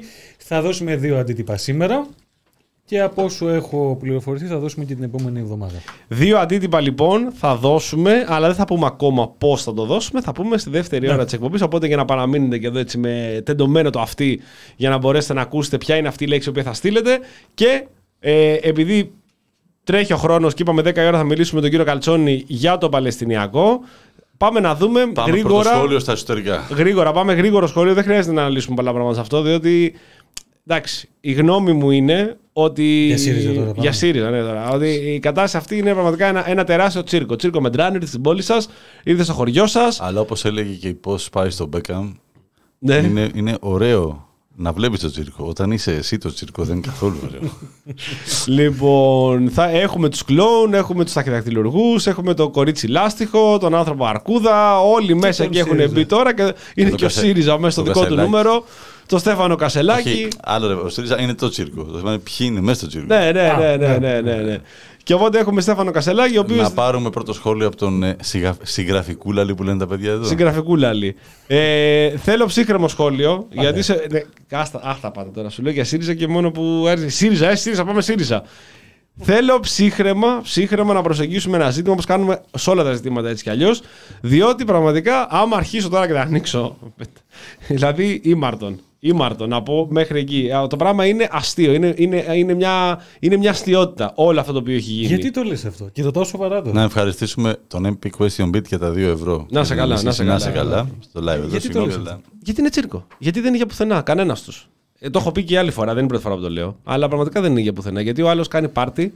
Μένα αυτό με ενδιαφέρει αυτή τη στιγμή. Με ενδιαφέρει ότι ο άλλος κάνει πάρτι. Ο άλλος πάει να μας μπλέξει σε μεγάλα προβλήματα με την επίσκεψή του στο Ισραήλ. Ε, ακούγεται ότι μπορεί να την πέσει η Χεσμολάχ απ' την άλλη. Και όχι μόνο να... από- όχι μόνο από όχι την μόνο, επίσκεψη. αλλά όπου, όπου, όπου υπάρχει πρόβλημα, ο Μητσοτάκης με την ατζέντα την οποία ακολουθεί, που είναι μια πολύ συγκεκριμένη ατζέντα, είναι, προσπαθεί με πολύ μεγάλη προσήλωση να μας μπλέξει. Και εγώ, εγώ Δημήτρη, μια και το ρωτάς, έχω κάνει στρατό, δεν ξέρω αν σας το έχω πει. Και έχω κάνει φαντάρος και είμαι υπερβολικά μάχημος. Δηλαδή, πολλές φορές φοβάμαι το πόσο μάχημος είμαι. Και εμείς. Τώρα, ναι, καλά, καλά. Για όλους εσάς λοιπόν τους υπόλοιπους, εμένα γι' αυτό με νοιάζει. Με νοιάζει για εσά Για να μην... Ναι. που πηγαίνατε, ναι, κάτι πυροβολικά και κορ- κοροϊδεύω τον κόσμο. Επειδή πραγματικά φοβάμαι θα μας μπλέξει, θέλω, δεν πιστεύω το Κασελάκη, επειδή τίποτα άλλο του ΣΥΡΙΖΑ δεν μπορεί να το κάνει αυτό το πράγμα. Ε, θέλω να βλέπω πολιτική η οποία θα συζητάει πάνω σε θέματα στα οποία κινδυνεύουμε. Είτε αυτό είναι εξωτερικής πολιτικής με τις ε, πρακτικές οι οποίες έχει ξεκινήσει τις τακτικές του Μητσοτάκη, ή το δεύτερο, το πολύ σημαντικό, η ακρίβεια. Μία ακρίβεια η οποία μας έχει τσακίσει και όταν βλέπω ότι πάει το ενοικέ 170 και 200 ευρώ, όλα αυτά τώρα, είτε με τις διαγραφές του Βίτσα, είτε με τις τοποθετήσει του Κασελάκη, ή ότι πήγε και παντρεύτηκε στο Χάμπτον, τι ήταν οι βέρες του. Και δεν ξέρω αν το είπε αυτό ή το αναπαράγουν το πρώτο θέμα. Είπε ότι ενδιαφέρεται πάρα πολύ για το εσύ, ο Τάιλερ, ο σύντροφός του. Δηλαδή, εντάξει, αν έβγαινε με και γίνει και έλεγε ότι το εσύ το ενδιαφέρεται πάρα πολύ για την κυρία, από, την, από τη Μαρέβα Γκραμπόφσκι, θα γελάγαμε όλοι. Έτσι ισχύει και με, το, με την περίπτωση του Κασελάκη. Ερώτηση. Παρακαλώ. Θεωρείς ότι η κυβέρνηση αυτή τη στιγμή δρά ε, μόνη της, ότι δεν έχει τη συνένεση... Όχι, αυτό είναι η συνένεση. Όχι, όχι. Δηλαδή, και Και πιο, άμα γίνει, πιο και άμα δυνα- γίνει, ναι. Α, ας πούμε, ρε παιδί μας, έχουμε το υποθετικό σενάριο ότι... Δεν με νοιάζει ρε για τον ΣΥΡΙΖΑ ποια είναι η προσέγγιση του. Α, να- Ή για να- το, να- για το Παλαιστινιακό, να- αν να- με να- ρωτήσεις ναι, τώρα. Για το Παλαιστινιακό. Ναι. Όχι, εγώ δεν θεωρώ ότι μας μπλέκει ο Μητσοτάκης. Μμμ. Έτσι. Όχι βέβαια. Είναι μια ξεκάθαρη κατεύθυνση, τουλάχιστον τη- από το 2009, Ναι, Έτσι. ναι, ναι, ναι, ε, ναι, από ναι. Γιώργο Παπανδρέου. Σύσσωμες όλες οι ελληνικές κυβερνήσεις που πέρασαν. Ε, αν δεν θέλουμε να πούμε ότι έπαιρναν ε, άδεια από δύο πρεσβείες, από, το, από τις ΗΠΑ και το, από την πρεσβεία του Ισραήλ, σίγουρα μπορούμε να πούμε ότι είχαμε μια τεράστια αλλαγή στρατηγικής ε, σε ό,τι είχε να κάνει με το Παλαιστινιακό α, εδώ και τα τελευταία, τα τελευταία 14 χρόνια. Θα πούμε για το Παλαιστινιακό μετά. Πάμε για την περίπτωση σε όλα αυτά που έχουν γίνει. Τώρα, σε ό,τι έχει να κάνει με το ΣΥΡΙΖΑ, εγώ νομίζω ότι ε, ήταν ε, μαθηματικά ε, βέβαιο ότι το πράγμα θα κατέληγε εκεί. Είδαμε πώς ε, είχαν ανέβει οι τόνοι ε, μετά τον ε, δεύτερο γύρο. Ε, μάλλον λίγο πριν ανοίξουν οι δεύτερες ε, κάλπες. Ε, θα έλεγα μόνο ότι σε επίπεδο σημειολογίας ε, εμένα αυτό μου προξένησε πραγματικά έκπληξη υπό την έννοια ότι όπως έχει δείξει μέχρι τώρα ο νυν πρόεδρος του ΣΥΡΙΖΑ το επικοινωνιακό κομμάτι το κατέχει πάρα πολύ καλά. Ε, δεν ξέρω για ποιο λόγο αποφάσισε να ε, διαλαλήσει και να ανακοινώσει την ε, παραπομπή του, του κυρίου, ε, όχι του, έλα ποιος ήταν υπουργός, Σκουρλέτης. τους Σκουρλέτη από τα μέσα κοινωνικής δικτύωσης. Δεν έχω να κάνω κάποιο άλλο σχόλιο. Ο ΣΥΡΙΖΑ ήταν δεδομένο ότι θα οδηγούνταν προς τα εκεί. Οι λόγοι είναι ε, λίγο πολύ γνωστοί. Σίγουρα υπάρχουν ε, άλλοι που ξέρουν πολύ καλύτερα το ρεπορτάζ του ΣΥΡΙΖΑ από εμένα. Σε πολιτικό επίπεδο το μόνο που μπορώ να πω είναι ότι ανοίγει πλέον ο δρόμος για την ε, συμπόρευση του ε, εναπομείναντος κομματιού του κυβερνητικού ΣΥΡΙΖΑ με το ΠΑΣΟΚ. Εγώ αυτό βλέπω. Με το Πασόκ. Ναι. Τα πιέσα τα λεφτά του. Γιάννη, Ναι. σχόλιο σου. Ε, Μη- μη- μισό λεπτό, μισό πριν, παρακαλώ. πριν το πεις. Εγώ δεν είπα Παρακαλώ. ότι δεν μας μπλέκει ο Μητσοτάκης. Είπα ότι δεν μας μπλέκει μόνο ο Μητσοτάκης. Είναι ξεκάθαρο αυτό που λέω. Έχει όλο το πολιτικό σύστημα πλην του Κομμουνιστικού Κόμματος, το οποίο να πούμε ότι αυτή τη στιγμή είναι το μόνο κατά τη γνώμη μου που κρατάει μια σταθερή θέση δίπλα στον Παλαιστινιακό λαό. Και μάλιστα πρέπει να αναφέρουμε και τα συλλαλητήρια της περασμένης εβδομάδας που είχαν Πολύ πάρα πολύ σωστά. κόσμο και πάρα πολύ παλμό. Και μπράβο τους. Ακριβώς που έδειξαν ότι όχι στο όνομά μας δεν θα γίνει ε, ε, η σφαγή των ε, Παλαιστινίων. Αυτό ως διευκρίνηση. Συγγνώμη Γιάννη. Δεν πειράζει. Ε, Όλα θα τα πει και ο έτσι. Γιάννης για το κουκουέ. Ναι, είμαι σίγουρος. Να είσαι σίγουρος. Λοιπόν, ε, εγώ καταρχάς θέλω να πω ότι δεν είναι ότι δεν περιμέναμε την εξέλιξη. Από τη στιγμή που το κόμμα αυτή τη στιγμή έχει περάσει σε χέρια ανθρώπων που είχαν δείξει εδώ και μήνες ε, έντονο ρεβα- ρεβαρσισμό. Υπάρχει από την πρώτη Κυριακή της, ε, του πρώτου γύρου τέλος πάντων των ασυκομματικών εκλογών μια τεράστια, ένα τεράστιο μίσος ε, από το ένα κομμάτι των στελεχών στο άλλο. Δεν θεωρώ ότι έχει πολύ μεγάλη αξία να ασχολείται κανείς καθημερινά γιατί βλέπουμε ουσιαστικά δεν μπορεί αυτό το πράγμα να σβήσει σε μία μέρα. Είναι μια φυσική φθορά ανθρώπων που δεν μπορούν να συνεπάρξουν, που δεν υπάρχει καμία συγκολητική ουσία μεταξύ τους, ούτε ηγετικά, ούτε αρχηγικά, ούτε τίποτα. Είναι από διαφορετικούς κόσμους, έχουν άλλες στοχεύσεις, ε, ο ένας ηρωνεύεται τον άλλον, ο ένας κατηγορεί τον άλλον. Παρακολουθούμε ουσιαστικά Και χοντρές καταγγελίες, έτσι. ναι, εντάξει, το- δεν χρειάζεται να ασχολείσαι. Ε, εγώ θέλω να μείνω περισσότερο στο, στο πρόσωπο του Στέφανου Κασελάκη. Ε, με δύο-τρεις παρατηρήσεις. Πρώτον, σας είχα στείλει, νομίζω ότι το είχα ανεβάσει, ένα βίντεο του Μπένι Σάντερς όπου μιλάει. Δεν ξέρω εκεί ακριβώς πώς έχουν κοινοβούλιο, βουλή. Είναι λίγο μπλέξιμο ιστορίες. Είναι πολύ ενδιαφέρει Γιώργο. Ναι, ναι, ούτε εμένα με ενδιαφέρει και πολύ. Όπου μιλάει από επίσημη θέση όμως ε, για το δικαίωμα της αυτοάμυνας του Ισραήλ, ε, για το πώς πρέπει να σταθούμε δίπλα στον Ισραηλινό λαό, στο Ισραηλινό κράτος, όπου σαφώς έχει το δικαίωμα να ορίσει τα σύνορά του κτλ. κτλ. και να πολεμήσει όπως θεωρούν εκείνοι σωστό τους Παλαιστίνιους, οι οποίοι, τη Χαμάς μάλλον, οι οποίοι είναι τρομοκράτες κλπ. κλπ. Ε, αν ο Μπένις Σάντερ, ο οποίος θεωρείται σοσιαλιστής δημοκρατικός, ε, έχει αυτή τη ρητορική και σκεφτούμε ότι ο Στεφάνος Κασελάκης προέρχεται πολιτικά από τις Ηνωμένες Πολιτείες, ε, να σκεφτούμε λίγο ε, τι μπορεί να είναι ο Στέφανος Κασελάκης σε πλήρη ανάπτυξη ιδεολογικά, σε, για τέτοιες, για τέτοιες ε, υποθέσεις. Ποια είναι, μπορεί να είναι η άποψη ενός Αμερικανοτραφούς αριστερού; Ποια άποψη, έχω μάθει καμιά άποψη του Κασελάκη. Θέλω να σου πω ότι όταν ο πιο προοδευτικός Αμερικανός πολιτικός που ξέρουμε αυτή τη στιγμή ε, έχει αυτές τις θέσεις, ε, εγώ δεν περιμένω καλύτερες τοποθετήσεις από αυτές που κάνει ο Στεφάνος Κασελάκης στι συνέντευξεις και στα social media. Είμαστε στο πλευρό του Ισραήλ, που βγάλε μια ανακοίνωση χωρίς να έχει πάρει την έγκριση από τα υπόλοιπα στελέχη, για παράδειγμα, ε, μιλώντας για στήριξη του Ισραήλ Ναι, και δημιουργώντας εσωκομματικά ένα μεγάλο θέμα. Βγει η ομπρέλα για τις λίγες φορές που λέω μπράβο και διαχωρίζετε τη θέση σας να λένε ότι εμείς παραδοσιακά σε αυτά τα θέματα παίρνουμε άλλη θέση. Πώς μιλάς στο όνομά μας. Αυτά λοιπόν τα πράγματα, αυτές οι θέσεις ενός Αμερικανοτραφούς αριστερού, ε, που πρέπει να μας κάνουν να σκεφτούμε ότι δεν έχει καμία σχέση η Αμερικάνικη αριστερά με την Ευρωπαϊκή αριστερά, την οποία έχουμε συνηθίσει.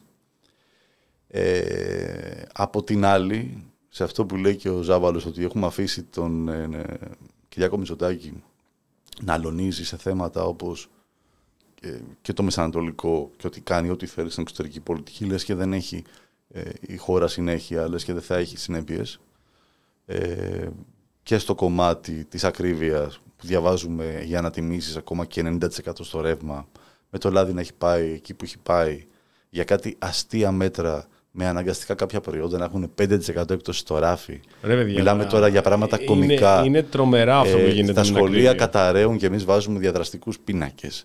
Ε, έχουμε περιπτώσεις είναι αυτή που μελετάω για να δούμε πώς θα το χειριστούμε και με τον Δημήτρη ερευνητικά. Έχει ξεκινήσει στην Κρήτη μια ιστορία με την πυροπροστασία που έχει πάει μελετητικά σε ιδιώτες. Έχουμε χίλια θέματα να ασχοληθούμε. Και ναι, τα συστημικά μέσα έχουν μπει στο τρυπάκι, όχι μπει στο τρυπάκι, κάνουν τη δουλειά τους. Άλλο που δεν θέλουν. Κάνουν τη δουλειά τους. Ε, βέβαια. Ασχολούμαστε όλη μέρα με τα στελέχη του ΣΥΡΙΖΑ, το ξεκατίνιασμα, την Κασελακιάδα. Σε επίπεδο πρωινάδικου. Ακριβώς, αλλά πρωινάδικου, αλλά όλη μέρα. Ναι. Εγώ να σου πω Το συγγνώμη, θέμα, μια απλά για να παρένθεση. το. Εμένα τι με ενοχλεί σε αυτό. Εγώ αυτό το περιμένω.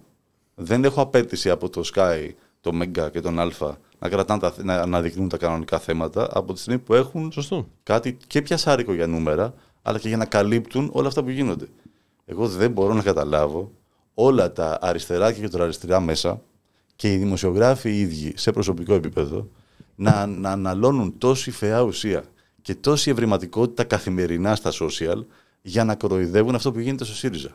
Και ακόμα και οι ίδιοι που δεν το περιμένεις, αντί να ασχολούνται με την ανάδειξη των υπολείπων που θάβουν τα μεγάλα μου ε, ασχολούνται πιο πολύ με το τι γίνεται εκεί σε κάτι το οποίο είναι σε πλήρη αποδρομή και θα διαλύσει. Τι μας νοιάζει αυτή τη στιγμή τι γίνεται στο ΣΥΡΙΖΑ; Και στο κάτω-κάτω, τα επόμενα δύο κόμματα της ε, αντιπολίτευσης, Πασόκ και Κουκουέ, πού είναι αυτή τη στιγμή να πάρουν, να πάρουν από τα χέρια του ΣΥΡΙΖΑ τη φωνή να εκπροσωπήσουν σαν ε, ρόλος σκιώδου αξιωματικής αντιπολίτευσης, που δεν υπάρχει αυτή τη στιγμή. Όλοι ασχολούμαστε και εμείς τώρα δίνουμε λίγο χρόνο, αλλά δεν είμαστε δημοσιογράφοι εμείς. Εμείς κάνουμε μια Αλλά εμείς κουβέντα την πλάκα μας κάνουμε. όπως, όπως τη κάνουμε εδώ Το και χόμπι χρόνια. μας κάνουμε και συζητάμε στο Όταν μεταξύ λοιπόν μας. βλέπεις ακόμα και δημοσιογράφους που περιμένεις να ασχολούνται περισσότερο με τα θέματα που αφορούν πραγματικά τον αδύναμο, να ασχολούνται όλη μέρα με το να. Τι τσιτάτο, τι θα, τι θα σκεφτώ εγώ σήμερα να γράψω για τον Κασελάκη; Ωραία, και; Εντάξει, ευνοεί η περίπτωση Κασελάκη πάντως. Ευνοεί, ευνοεί αλλά ο, περιμένω από επαγγελματίες δημοσιογράφους Ναι, εντάξει. ε, να συνεχίζουν εκεί που, εκεί που είναι η επικαιρότητα, εκεί που είναι το πραγματικό συμφέρον του εργάτη, του απλού πολίτη, του εργαζόμενου, του αδύναμου. Ποιο συμφέρον τώρα, ο Κασελάκης πώς συνδέεται με αυτά τα πράγματα; Ο Κασελάκης είναι μια περίπτωση που ε, εγώ θεωρώ πως είναι πραγματικά πολύ περαστικός. Δεν μπορεί αυτό αυτός ο άνθρωπος, η δική μου άποψη, να έχει συνέχεια, εκτός αν, αν μας ετοιμάζουν κάτι τόσο αστείο, πια κάπως πιο συνωμοσιολογικά να μιλήσω, είναι κάποιο τρόλ, κάτι που θα συμβεί στη χώρα να φτάσουμε σε αυτό το επίπεδο. Ε, να πω κάτι. Εγώ δύο παρατηρήσεις θέλω να κάνω εδώ. Συμφωνώ στην ε, πλειοψηφία όσων είπε ο Γιάννης. Απλά αυτό που θέλω να πω είναι ότι ταυτόχρονα ε, βλέπουμε ότι ε, συγκεκριμένα αριστερά, όπως ε, τα είπες Γιάννη, και κέντρο αριστερά μέσα, συνεχίζουν την ερευνητική δημοσιογραφία. Ναι, την 100% Έτσι, δεν λέω δεν το ε, κάνουν. Ναι, και ότι ε, αν δηλαδή κανεί ξεφύλιζε τον τύπο του Σαββατοκύριακου, είχε πάρα πολλά ρεπορτάζ για μια πληθώρα θεμάτων που ακουμπούν άμεσα τη, τη ζωή μας. Ε, θέματα όπως η ακρίβεια, όπως το μεγάλο ξεπούλημα, το μεγάλο σορτάρισμα που γίνεται με τα μετοχικά ταμεία των τραπεζών. Έτσι. Έχει πάρα πολλές ειδήσεις. Τα 50 Και δις όλες που παίζουν. χάνονται, έτσι. Δημήτρη, δεν λέω δεν παίζουν. Ναι. Λέω ότι επειδή όμως ακόμα και η διάχυση των ειδήσεων γίνεται μέσα από τα social media, το να, το να ασχολούμαστε τόση ώρα, τόσες ώρες καθημερινά με ένα πραγματικά τσίρκο που δεν είναι καν περιφερόμενο, Ναι. δεν εξυπηρετεί τίποτα. Τίποτα. Ναι, και οι ειδήσεις υπάρχουν και ρεπορτάζ γίνονται και από, από τα βαθιά ερευνητικά site και ομάδες μέχρι τα καλά, τα καλά δημοσιογραφικά. Αυτό που κάνει η Ευσύνη, για παράδειγμα, με το να ασχοληθεί τι έλεγε ο Κασελάκης στα 24 του. Ναι. Sorry. Κοίταξε να δεις, νομίζω, Sorry, ρε ότι, φίλε. ναι, νομίζω ότι είναι ένα... Και εγώ στα 24 είχα μια σχέση που δεν πήγε πολύ καλά και πρέπει να έχω πολλές μαλακίες. Ε, ναι, και εγώ τα ίδια. Ε, φαντάσου. Ε, να Ε, με το χρεώσετε ρε παιδιά. sorry. Εμένα στα 24 με ξέρατε μαζί μας εδώ, οπότε Ναι, ήσουν ήδη 60 χρόνων. Ήμουν ήδη 60 χρόνων, δεν είχε αλλάξει κάτι τρομερά. Ε, νομίζω ότι ε, ξέρεις, είναι ένα ε, παλαιού τύπου ξεκαθάρισμα λογαριασμών μέσα στον, ε, στον ΣΥΡΙΖΑ, το οποίο αναγκαστικά παίρνει ε, χώρο και στα μέσα ε, και δεν μιλάω φυσικά μόνο για τα κανάλια. Ε, δι- άκουγα πριν από λίγο ότι με βάση τις ε, δηλώσεις κα- παύλα καταγγελίες ε, του κύριου Σκουρλέτη ο κυβερνητικός εκπρόσωπος ε, έκανε συγκεκριμένη ερώτηση για να εξηγήσει ο βουλευτής τι εννοεί για μαύρη προπαγάνδα, μαύρο, μ- μηχανισμό μαύρης προπαγάνδας μέσα στον ε, ΣΥΡΙΖΑ. Ε, καταλαβαίνουμε ότι από την πλευρά της κυβέρνησης είναι βούτυρο στο ψωμί της αυτό. Ε, είναι νομίζω de facto. Ε, από την άλλη αυτό που ε, θέλω να τονίσω ε, είναι ότι σε επίπεδο ε, πολιτικής ζήμωσης και αν θέλεις ε, και κερδοφορίας από την ε, πολιτική απομίζηση του, του ΣΥΡΙΖΑ δεν μπορούμε να βάλουμε, ε, εμένα αυτή είναι η γνώμη μου, στο ίδιο, στην ίδια κουβέντα το ΠΑΣΟΚ με το, με το ΚΟΚΟΕ. Ε, για, για πάρα πολλούς λόγους. Ο κύριος όμως είναι ότι αυτή τη στιγμή ε, έχεις ε, δύο κόμματα τα οποία φάνηκαν στις τελευταίες ε, δημοτικές εκλογές να πρημοδοτούνται ενδεχομένως από την ανυπαρξία του, του ΣΥΡΙΖΑ σε αυτοδιοικητικό επίπεδο. Ε, από την άλλη όμως θα πω ότι ε, η προσωπική μου τοποθέτηση σε ό,τι έχει να κάνει τουλάχιστον με το ΠΑΣΟΚ ε, είναι ότι δεν είμαι πάρα πολύ σίγουρος ε, αν ε, αυτό που θέλει αυτή τη στιγμή ο κύριος Αντουλάκης, ο οποίος δημοσκοπικά, αλλά με βάση τα πρόσφατα εκλογικά ποσοστά, είναι πιο κοντά στον ΣΥΡΙΖΑ, αν θα ήθελε πραγματικά να αναλάβει τη θέση της αξιωματικής ε, αντιπολίτευσης. Παιδιά, είναι ξεκάθαρο ότι ο Δρυπτάκης είναι εκβιαζόμενος πάντως. Ναι, α- αυτό Είναι, εκεί, εκεί ξεκα... θέλω να το είναι πάω. ξεκάθαρο Υπό ότι είναι τη- εκβιαζόμενος. ναι, ε, υπό την έννοια ότι είναι ποτέ κανείς, δεν έχει δοθεί καμία και λεπτομέρεια. Κρατάει, ναι, και κρατάει την αντιπολίτευση Ναι. με- μέχρι ένα σημείο μιας γενικότερης αοριστίας ότι εδώ κάτι κάνουμε, ότι εδώ η απάντηση είναι αυτή, ότι ο κόσμος έχει αποφασίσει κατά της ε, κατά της πολιτικής του Μητσοτάκη και μέχρι εκεί δεν κάνει τίποτα παραπάνω. Λοιπόν, τέλος πάντων, Όπω για- επίση και το με τον ναι, αποκαλύψεων. Για, για να μην το κουράζουμε, εντάξει, αυτό είναι ένα θέμα το οποίο ξέρεις δεν μπορείς να το Όχι απλώσεις τώρα τι και να. πάρα, εντάξει, και τώρα, πάρα ναι. πολύ. Εμένα, εμένα, Ναι. προσ- εμένα προσωπικά αυτό που με ενοχλεί με το θέμα με τον Κασελάκη είναι η ίδια η περσόνα του Κασελάκη ότι ό,τι και τον ρωτήσουν στο τέλος καταλήγει να μιλάει για τον εαυτό του. Αλλά είναι φοβερό αυτό το πράγμα που κάνει αυτός ο άνθρωπος. Δηλαδή. Μια κάποια αυτοαναφορικότητα. Δηλαδή, την έχει, τι ναι. είναι και μια κάποια αυτοαναφορικότητα. Το ό,τι και αν ρωτάει, λέει τι έχω κάνει εγώ και πού έχω δουλέψει εγώ και εκεί ήμουν στην Αμερική. Και ξέρεις ποια απάντησε κάτι. Ε, Τα, τα τέτοια μας. Δηλαδή, συγγνώμη κιόλας. Αν έχεις το κασελάκι και το ρωτάς τι σου λέει, Εγώ στην Αμερική δεν μας νοιάζει τι έχει κάνει στην Αμερική, ρε μας τώρα. Δεν μας νοιάζει. Και μετά αυτό που βλέπουμε το 14-15 και οι Εντάξει, δικαιολογίε. μωρέ, ξέρεις, είναι η λογική του καλύτερου βιογραφικού. Εντάξει τώρα, ναι, αυτά τώρα φάνηκε την πρώτη, ανά... Φίλε, ο από άλλος- την πρώτη μα, γνωριμία ο- που μας έκανε. Ο, ο Μητσοτάκης έτσι έχει Ναι, διαμορφώσει. το- μα το και ο ίδιος ο πολιτικό Κασελάκης στην του. πρώτη γνωριμία μας έκανε σου λέει ότι εγώ μπορώ να νικήσω το Μητσοτάκη. Πας να ξεκινήσεις έτσι και να στείλει τον κόσμο. Μετά ε, το θέμα του 14, 15, 16 που έγραφε ότι έγραφε έλ, θα μας σώσει ο Ρίγκαν και ότι οι δημόσιοι υπάλληλοι ε, πρέπει να απολυθούν. Πόσο να απολυθεί, 15.000, 350.000 θα απολυθούν, αλλά μην είναι κανένας δημόσιος Όχι υπάλληλος. ο Τόμσεν εγώ. Να ψανέ. Δηλαδή και λένε μετά που δικαιολογούν πολλοί υποστηρικτές, ε, ο- ε, πώς το λένε, ε, άλλαξε και σημασία έχει ο άνθρωπος να αλλάζει. Ωραία, εντάξει, οκ. Να έχει σημασία να αλλάζει. Ρωτάνε τον Κασελάκη, δεν θυμάμαι λέει τι έγραφα. Δεν θυμάμαι, ήμουν 21 χρόνων. Μα τώρα αυτά τα πράγματα, παιδιά. Συγγνώμη. Είναι- α- αλλά είναι τρέλες, ρε φίλε. το ρωτάω τον άλλον. είναι, ναι. είναι ενοχλητικές οι απαντήσεις. Είναι ενοχλητικές απαντήσεις που δίνει. αυτές. Αλλά οκ, εμείς θα ασχοληθούμε όπως είπα και στα παιδιά εδώ που λέει και εσείς ασχολείστε.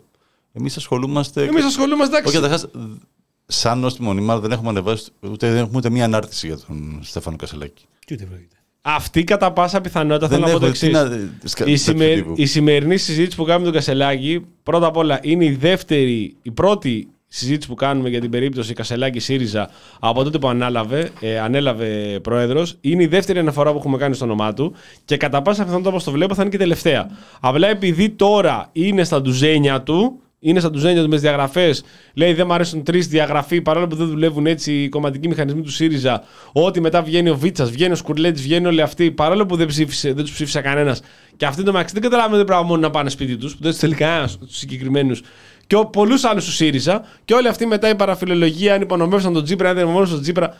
Δεν, και εκεί θέλω να καταλήξω, δεν ενδιαφέρουν τον κόσμο στο ελάχιστο. Ούτε κατά διάνοια. Μακάρι- Πέρα από 100 Μακάρι να μας δώσει ένα πολιτικό λόγο. Άμα σας μια πολιτικό, πολιτική να αιτία, ξαναεπανέλθουμε. Να ξανασυζητήσουμε. Πέρα Εδώ, από τις παιδιά, εκα- είναι, κλόν, είναι υποψήφιος για κλόν της εβδομάδας και συζητάμε αυτή τη στιγμή το λόγο που τον επιλέξαμε για κλόν της εβδομάδας. Ναι, είναι, είναι λοιπόν οι 100 που ασχολούνται στο Twitter ε, που βρίζουν τον Κασελάκη, άλλοι 50 οι οποίοι υποστηρίζουν τον Κασελάκη και όλη η συζήτηση αναπαράγεται μόνο από, από ανθρώπους οι οποίοι και αυτά τα οποία βγαίνουν και λένε τα ομοφοβικά, τις παράνοιες ε, που αναρτούν σε διάφορες ομάδες της Νέας Δημοκρατίας ή οι υποστηρικτές οι οποίοι γυρνάνε και λένε εντάξει τουλάχιστον μας έχει ότι άλλαξε τα μυαλά του παρόλο που ο ίδιος δεν θυμάται δηλαδή βγαίνουν αυτοί και υποστηρίζουν τον Κασελάκη αλλά ο Κασελάκης δεν θυμάμαι τι έγραφε 25 χρόνων που δεν λέει και ένα άλλη πες ρε φίλε Είχα Το πει για έγραψα, τον ναι, Ρίγκαν. το Ναι, έγραψα. το είχα πει. Είχα πει ότι ο Ρόλαν Ρίγκαν είναι τρομερός. Η Μάργαρετ Θάτσερ, μακάρι να τη βγάλουμε από τον τάφο της, που θα γίνει έτσι σκόνη να πούμε και τα κουκαλιά της. Χορεύουν οι Άγγλοι που πέθανε η Θάτσερ.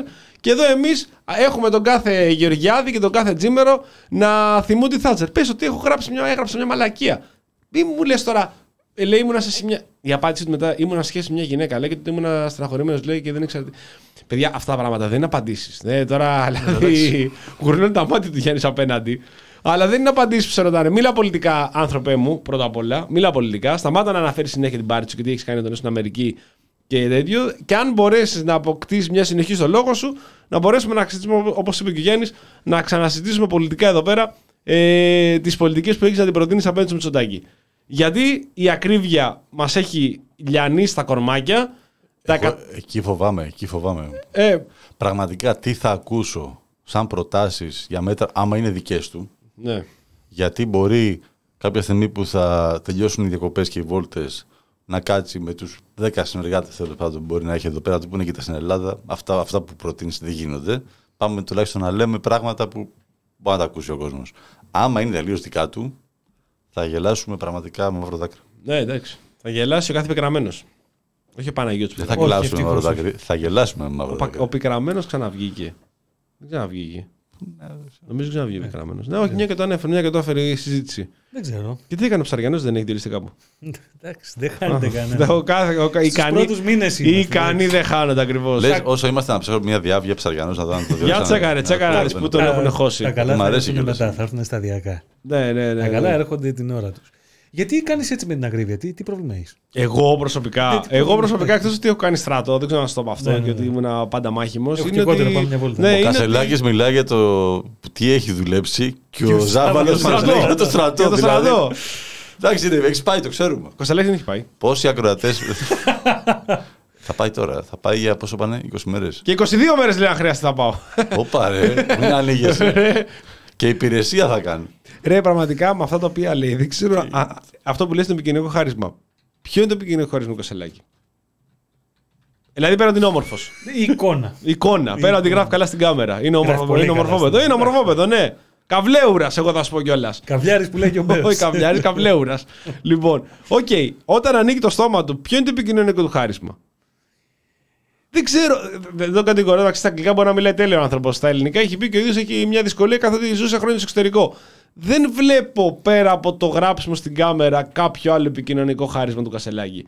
Δηλαδή πιστεύω και αυτό είναι λίγο έτσι ένα hoax το οποίο το λέγαν όλοι μεταξύ τους στην αρχή γιατί διάβαζε πέντε κείμενα και τα έλεγε καλά γιατί έγραφε στην κάμερα και κυκλοφόρησε σαν ε, ιστορία ότι είναι σαν το, σαν το καλό βιογραφικό που ήταν ο Μητσοτάκης. Ξέρεις, το είπανε κάποιοι στην αρχή μέχρι να γνωρίσουμε τον Μητσοτάκη και να καταλάβουμε είχε ότι έχει το- βιογραφικό. ναι, ναι, ναι. Δεν έχει πουθενά το παλικάρι. Κάπως έτσι και με τον Κασελάκη. Δηλαδή, βλέπουμε τον Κασελάκη και λέμε Α, ωραίος είναι, ξέρω εγώ, μορφάντρα. Τα λέει και ωραία που τα διάβαζε. Μετά πάει και μιλάει μόνος του και λέει Όχι 20 μέρες, 22 μέρες αν μπορώ να πάω. Που μάλλον θα εννοούσε, εγώ σου λέω θα του δώσω το άλλο, θα του πω δεν είπε 20 μέρες, ήθελα να πει 22 μήνες. 22 χρόνια μπορεί να ήθελα να πάει στρατό. Θα μάθεις. Στη Λεγιώνα των Ξένων. ναι.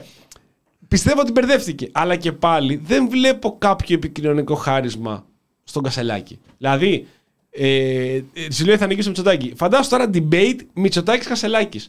Ξέρεις θα βγει ο Μητσοτάκης μπροστά στον Κασελάκη, έτσι; Τιτάνας. Ναπολέον Τσόρτσιλ. Βοναπάρτη. Ναι, Τσόρτσιλ. ούτε ούτε- ούτε Τσόρτσιλ, Τσόρτσιλ. παιδιά. Με πουρα θα μπει μέσα κατευθείαν. Τζέγκης Χάν. Θα έρθει και τον κοντάκα. Αχ, να τον φάει.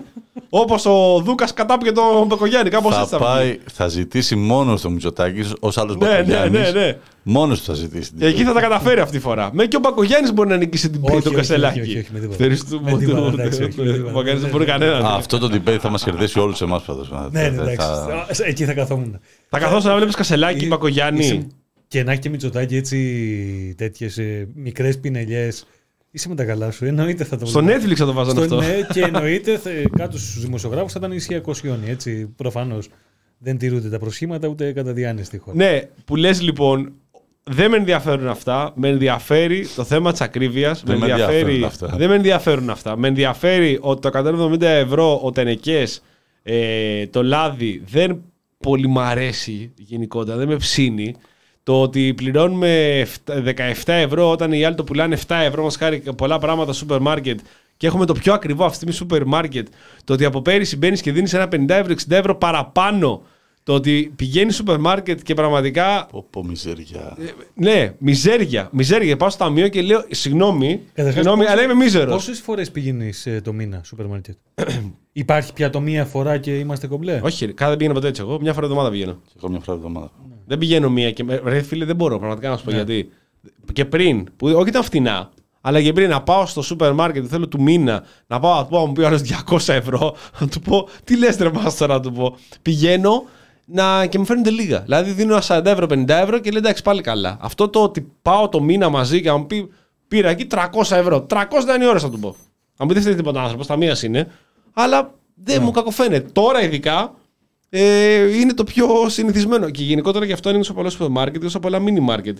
Γιατί ο κόσμος δεν έχει λεφτά, ούτε έχει καμιά αποταμίευση. Πηγαίνει και παίρνει συνέχεια γιατί του χρειάζεται. Τελειώνει το χαρτί, πάει και παίρνει χαρτί. Τελειώνει τα μπισκότα, πάει και παίρνει μπισκότα. Και πάει και παίρνει ένα και δύο, πα- ό,τι έχει στο σούπερ μάρκετ δίνει 10 ευρώ, να μην του φαίνονται πολλά. Γιατί πραγματικά αυτό το οποίο γίνεται κάθε εβδομάδα, τι κάθε εβδομάδα, κάθε μέρα να έχουμε ανατίμηση, παιδιά, είναι τρομερό. Και δεν κάνει κανένας τίποτα για Κοιτάξτε, αυτό το στα πράγμα. Εκούρας μα το είχε πει πριν Ε, από καλά, μερικούς μήνες ότι θα έχουμε επιβράδυνση της ανάπτυξης των τιμών. Μπράβο. Της αύξησης των τιμών. Μπράβο. Ε, μας είχε Επικοινωνιακό προειδοποιήσει. χάρισμα είναι Ναι. αυτό. Ε, πριν πάμε και στον καλεσμένο, γιατί από ό,τι βλέπω είναι 10, ε, να, να πούμε λίγο και για το ζήτημα τη, του ρεύματος. αρχίζει πάλι, αρχίζει πάλι το, το ράλι. Εντάξει. Και ωραία, μάλιστα ωραία. διάβαζα νομίζω την ε, Κυριακή στο οικονομικό του βήματος ότι ε, είμαστε πλέον η Ελλάδα είναι Μπράβο. και υπόλογη απέναντι στην, ε, στην Κομισιόν, φαντάσου, Ναι. για το γεγονός ότι δεν έχει, ε, δεν έχει υλοποιηθεί η οδηγία 2019-944 Ναι. η οποία καθορίζει ότι ακόμα και μέσα στο πλαίσιο του χρηματιστηρίου τιμών, παρένθεση, διαφωνώ με το χρηματιστήριο τιμών, έτσι, κλείνει η παρένθεση, με την ύπαρξή του, ακόμα λοιπόν και μέσα στο πλαίσιο ο καθορισμός των τιμών θα πρέπει να γίνεται με, διαφανής, ε, με διαφανή τρόπο. ναι. Κάτι το οποίο μάντεψε μέχρι Δεν γίνεται. τώρα στην Ελλάδα δεν έχει γίνει. Απίστευτο, ρε φίλε.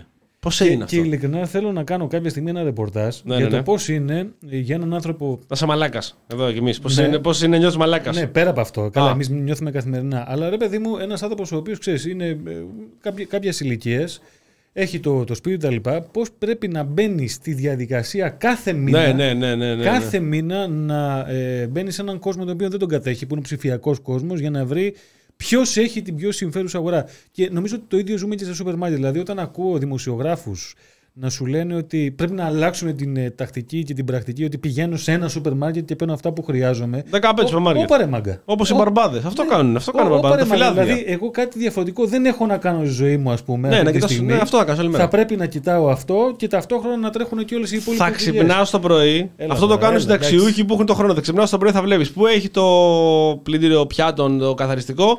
Σκλαβενίτης. Ωραία, πας σκλαβενίτη. Θα φεύγεις σκλαβενίτη, θα πηγαίνεις.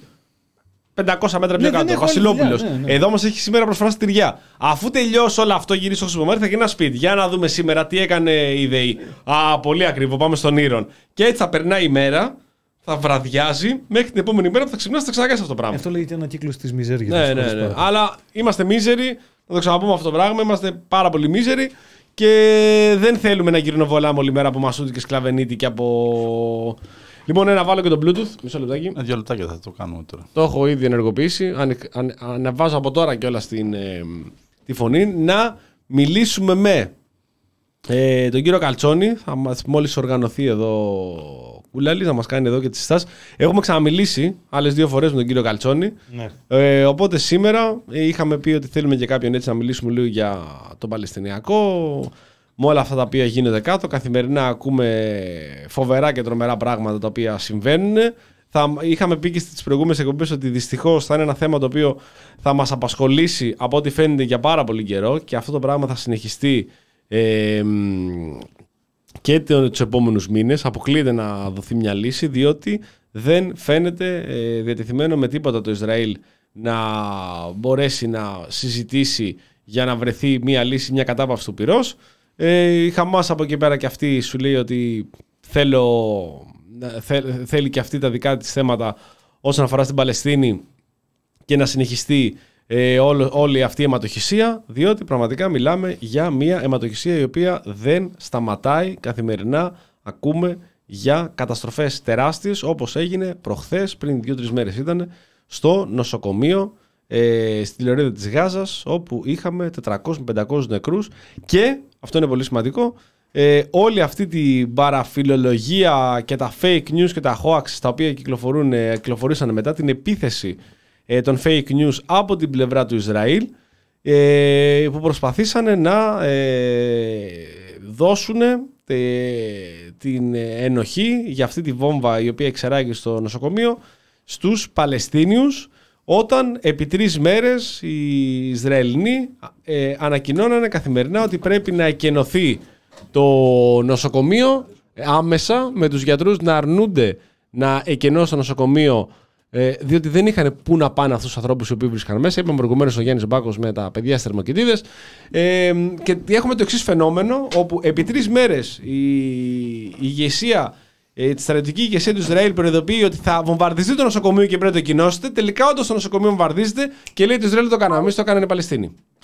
Καλέσω.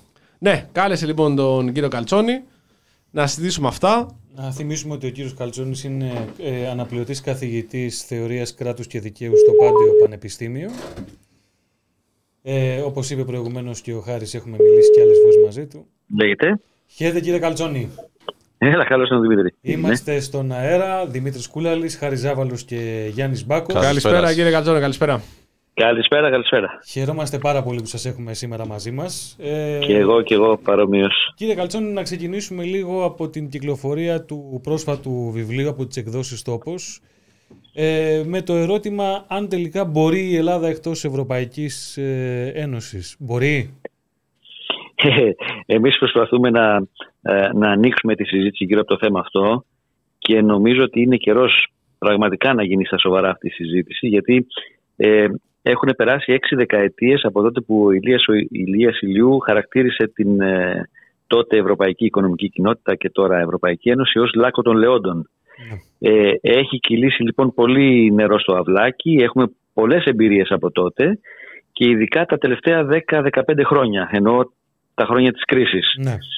Ε, ίσως τα τελευταία 30 χρόνια, αν το πάμε λίγο πιο πίσω, από την 31 από την, συνθήκη, από την υπογραφή της συνθήκης του μαστριχ Ε, νομίζω ότι η πραγματικότητα της Ευρωπαϊκής Ένωσης, που είναι μια πραγματικότητα φτώχειας, κοινωνικής αδικίας, υποχώρησης των κοινωνικών και δημοκρατικών δικαιωμάτων, όχι μόνο στις χώρες της περιφέρειας όπως είναι η Ελλάδα, αλλά και στις χώρες του κέντρου, ακόμα και στην, στη Γαλλία ή στη Γερμανία, τη Γαλλία τη Γερμανία μιλώντας.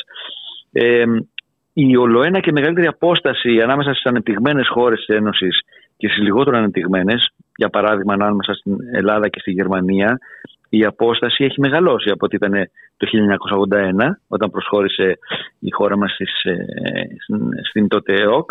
Όλα αυτά πρέπει να μας βάλουν σε, σε σκέψη σε ναι, σκέψη ναι. Ε, για το ποια πρέπει να είναι η πορεία της χώρας μας έτσι ώστε να, και να αναπτύξει το οικονομικό, παραγωγικό, τεχνολογικό της δυναμικο ε, αλλά και να ανορθώσει τα, τα κοινωνικά δικαιώματα γιατί στον 21ο αιώνα δεν μπορούμε να μιλάμε με όρους ε, μεσαίωνα ναι. σε ό,τι αφορά το βιωτικό επίπεδο των εργαζομένων. Ναι. Ε, αυτό το... το προβληματισμό θέλει να ανοίξει το βιβλίο αυτό που, που βγάλαμε, το συλλογικός αυτός τόμος που βγάλαμε στις εκδόσεις τόπος. Πολύ, πολύ ωραία. Ε, αυτό το οποίο θέλω εγώ τώρα να ρωτήσω εδώ ε, έχει να κάνει με την ε, εξής ε, παραδεδεγμένη για πολλούς ε, συνθήκη.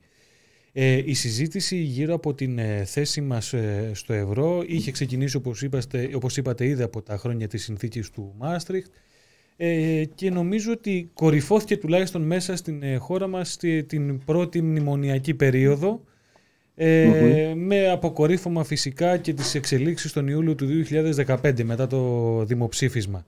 Ναι. Ε, θεωρείτε ότι ε, σήμερα με όλους τους πολιτικούς αναλυτές, επιστήμονες και στρατηγικούς αναλυτές πολιτικής σχεδίασης να ομονοούν ότι ουσιαστικά ε, οι, οι πολίτες αυτής της χώρας έχουν αποδεχτεί το, το δόγμα «There is no alternative» και αποζητούν ε, την κανονικότητα, χιλιοπεχμένη έννοια είναι η αλήθεια τα τελευταία χρόνια, ε, μέσα σε αυτό το ε, πλαίσιο, μέσα σε αυτό το οικοδόμημα, το ευρωενωσιακό.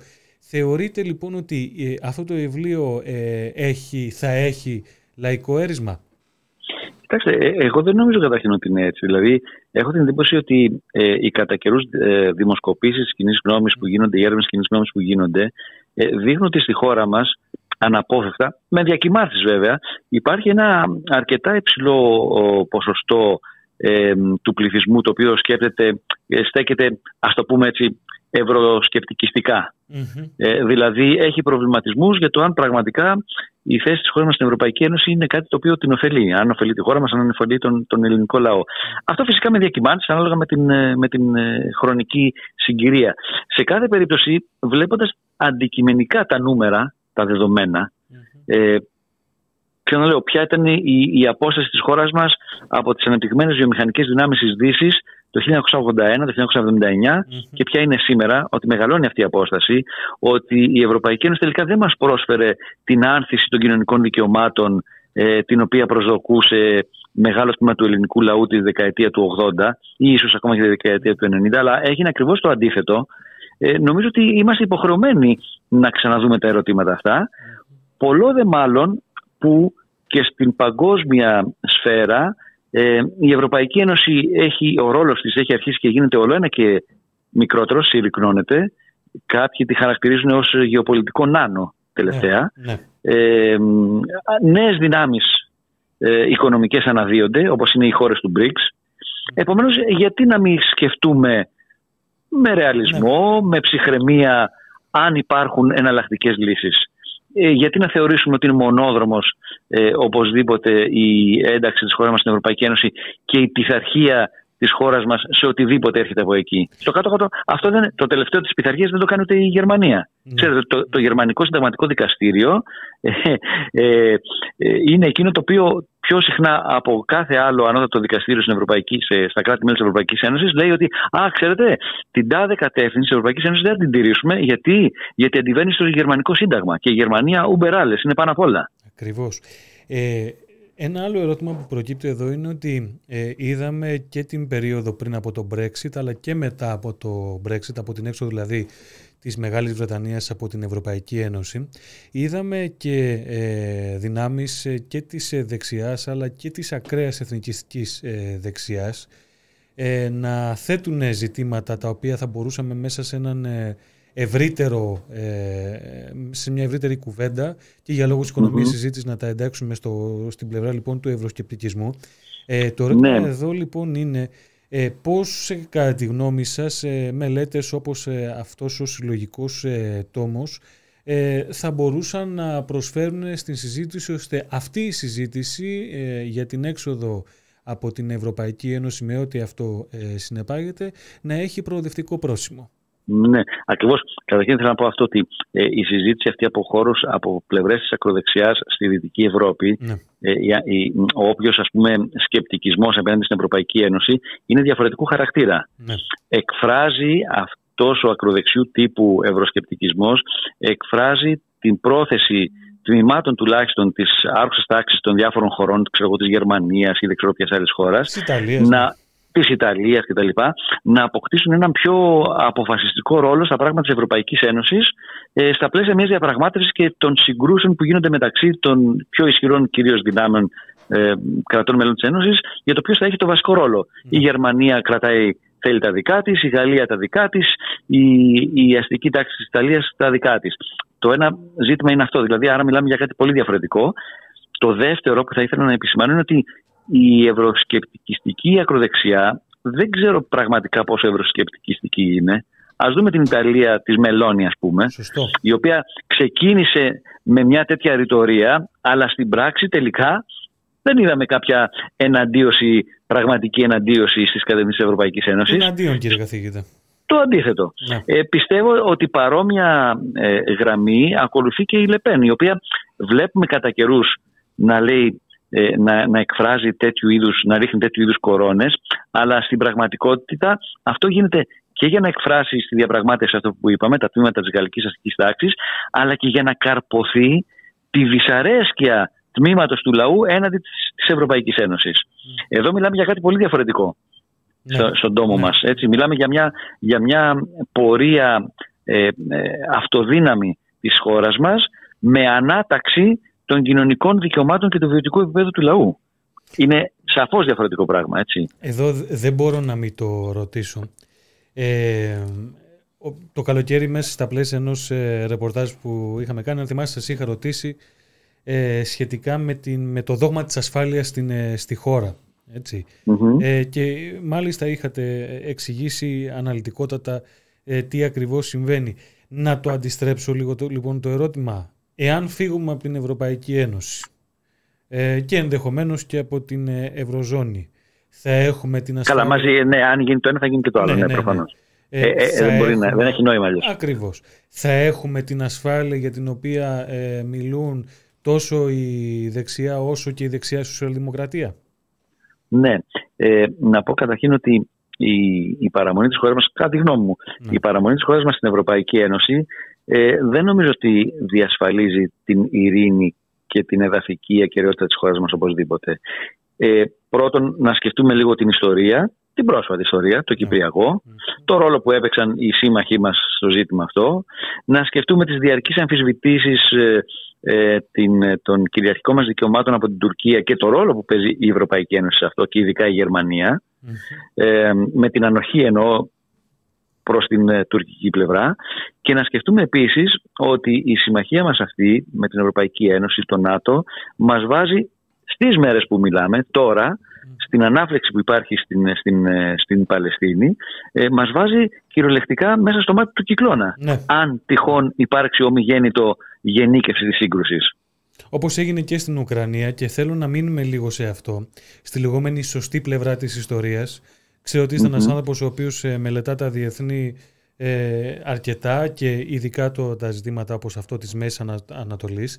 Ε, μπορούμε να βρούμε ένα ιστορικό προηγούμενο μιας τέτοιας αναφανδόν στήριξης του ε, κράτους του Ισραήλ από ελληνική κυβέρνηση, κύριε Καλτσόνη; Όχι, δεν νομίζω ότι υπάρχει. Δεν νομίζω ότι υπάρχει.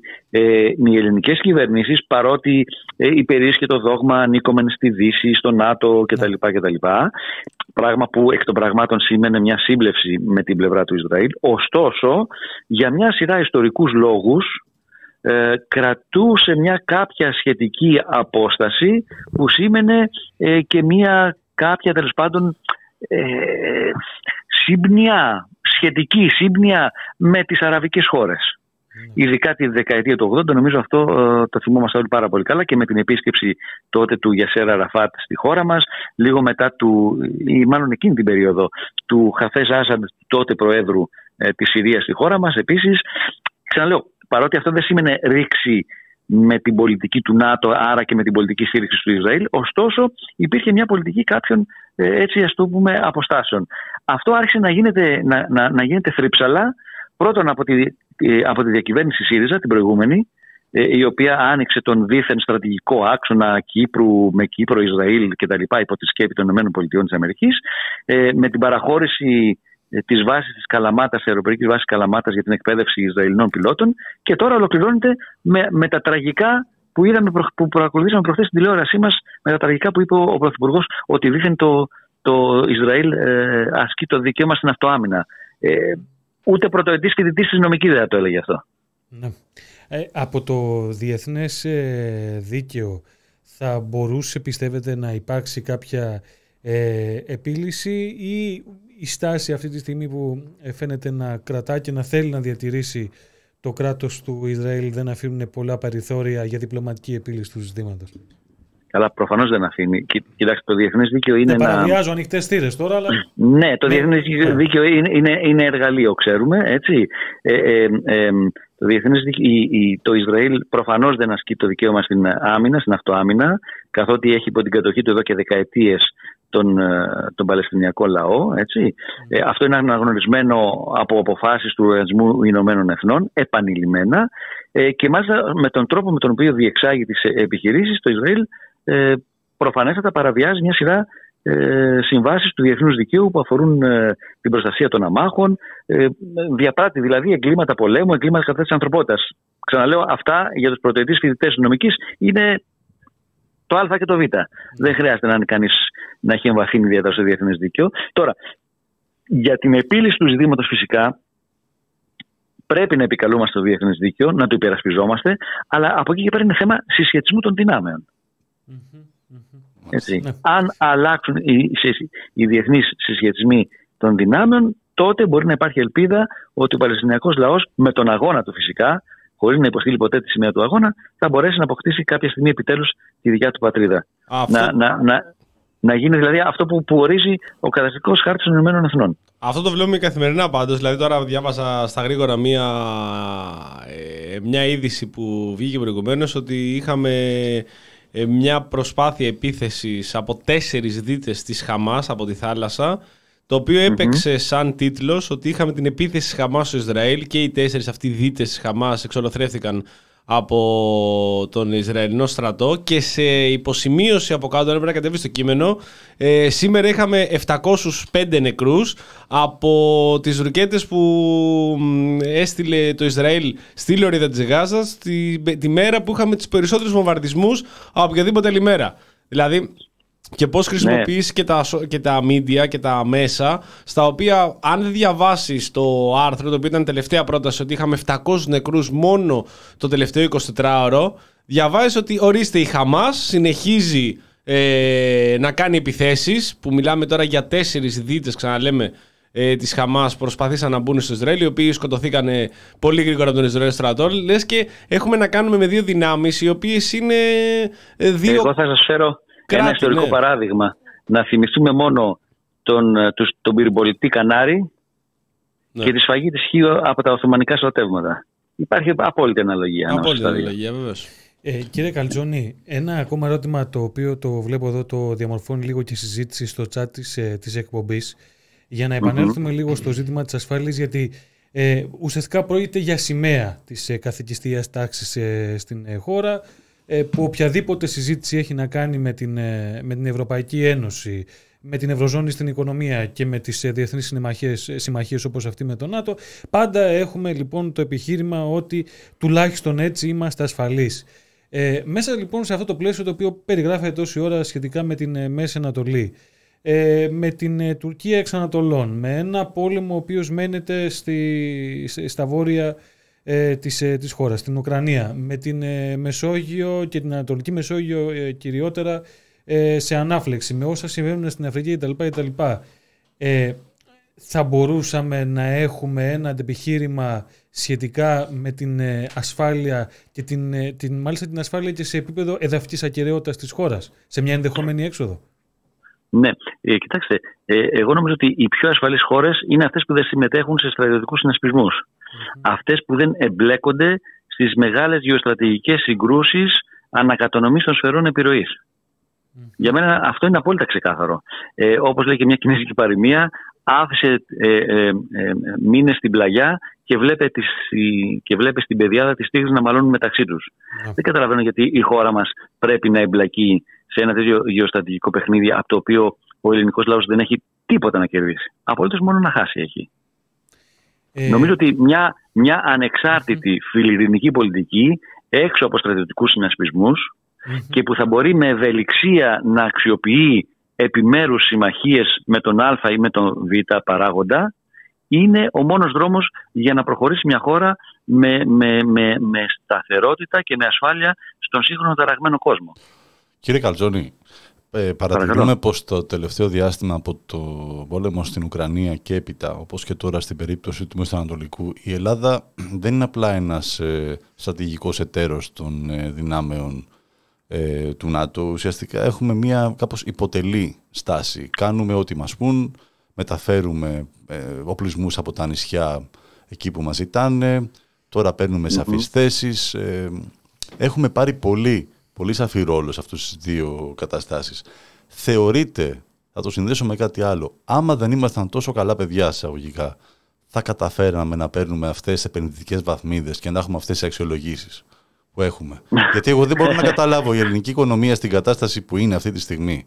Με ένα πληθωρισμό να τρέχει εκεί που τρέχει. Με την, φ- παντού να καταγράφεται, να καταγράφεται ένα τεράστιο ποσοστό φτώχειας σε σχέση με την υπόλοιπη Ευρωπαϊκή Ένωση. Τα επιτόκια να τρέχουν όπως τρέχουν. Στεγαστικό ζήτημα. Ένα κάρο θέματα στην οικονομία ανοιχτά.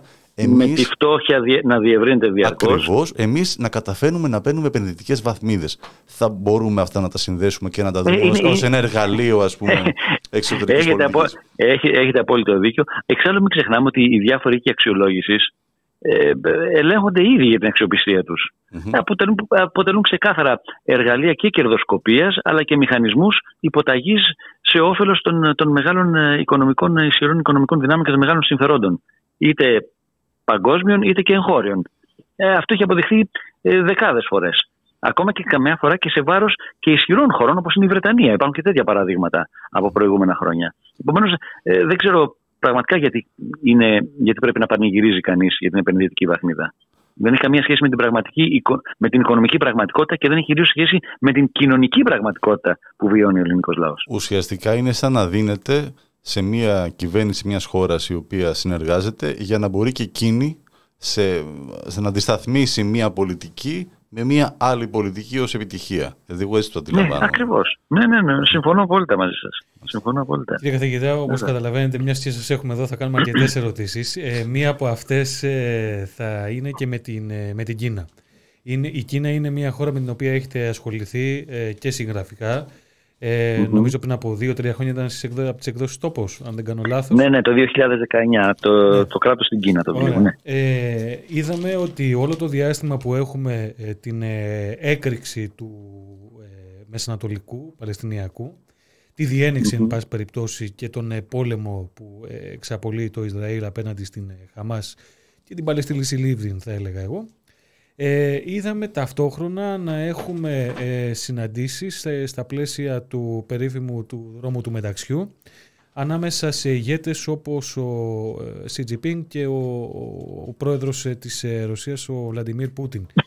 Ε, η, ναι. θέση της, η θέση της Κίνας ε, σε όλες αυτές τις ε, νέες εξελίξεις ε, και ταυτόχρονα με, ένα, με μια παραφιλολογία που έχει αρχίσει να έχει ε, μετήχεται και στα πρωτοσέλιδα των εγχώριων εφημερίδων ότι έχουμε έναν θα, θα λέγαμε μια συμμαχία, ανίερη τη χαρακτηρίζουν, ανάμεσα στην Κίνα, τη Ρωσία και το Ιράν που ουσιαστικά μοχλεύει κατά κάποιο τρόπο όλες τις ε, εξελίξεις.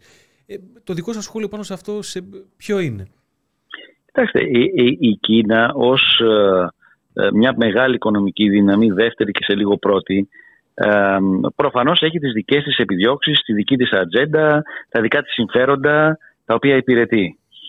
στο θέμα το συγκεκριμένο για το οποίο μιλάμε και σε άλλα θέματα, κρατάει μια μετριοπαθή στάση και σε γενικές γραμμές, σε γενικές γραμμές σύμφωνη με τις αρχές του καταστατικού χάρτη του Οργανισμού Ηνωμένων Εθνών.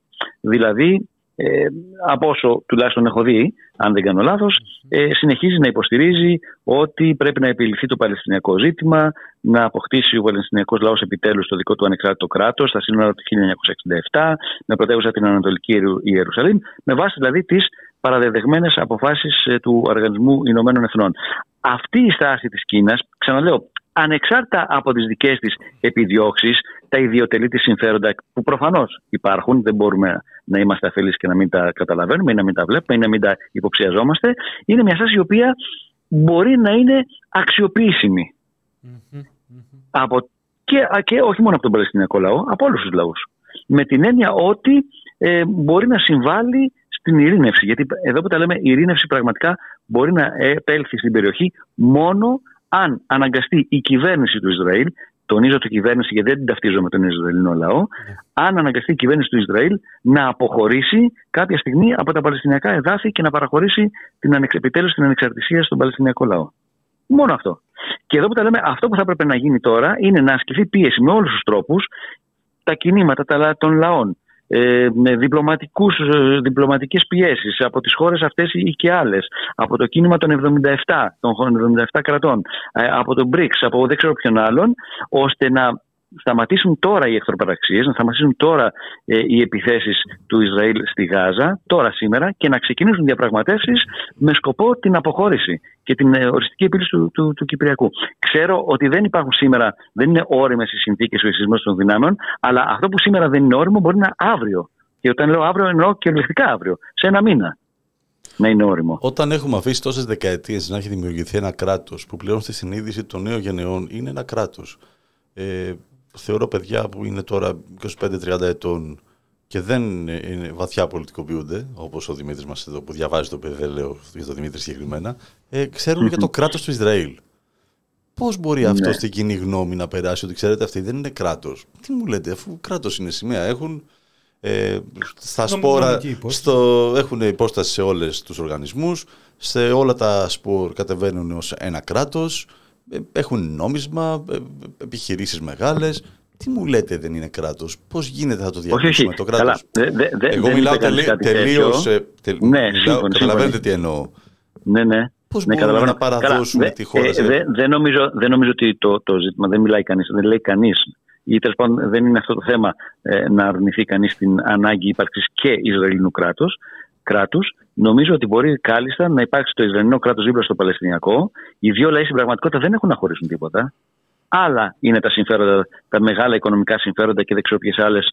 Και ένα πλέγμα συμφερόντων τέλος πάντων το, οποίο, το οποίο ε, ε, εξακολουθεί να συντηρεί αυτή την απαράδεκτη κατάσταση. Οι δύο λαοί μπορούν να ζήσουν ειρηνικά και μονιασμένα μεταξύ τους, έχουν το συμφέρον να το κάνουν αυτό, το ένα κράτος δίπλα στο άλλο. Όπως ζούσαν και αιώνες, εδώ που τα λέμε πριν.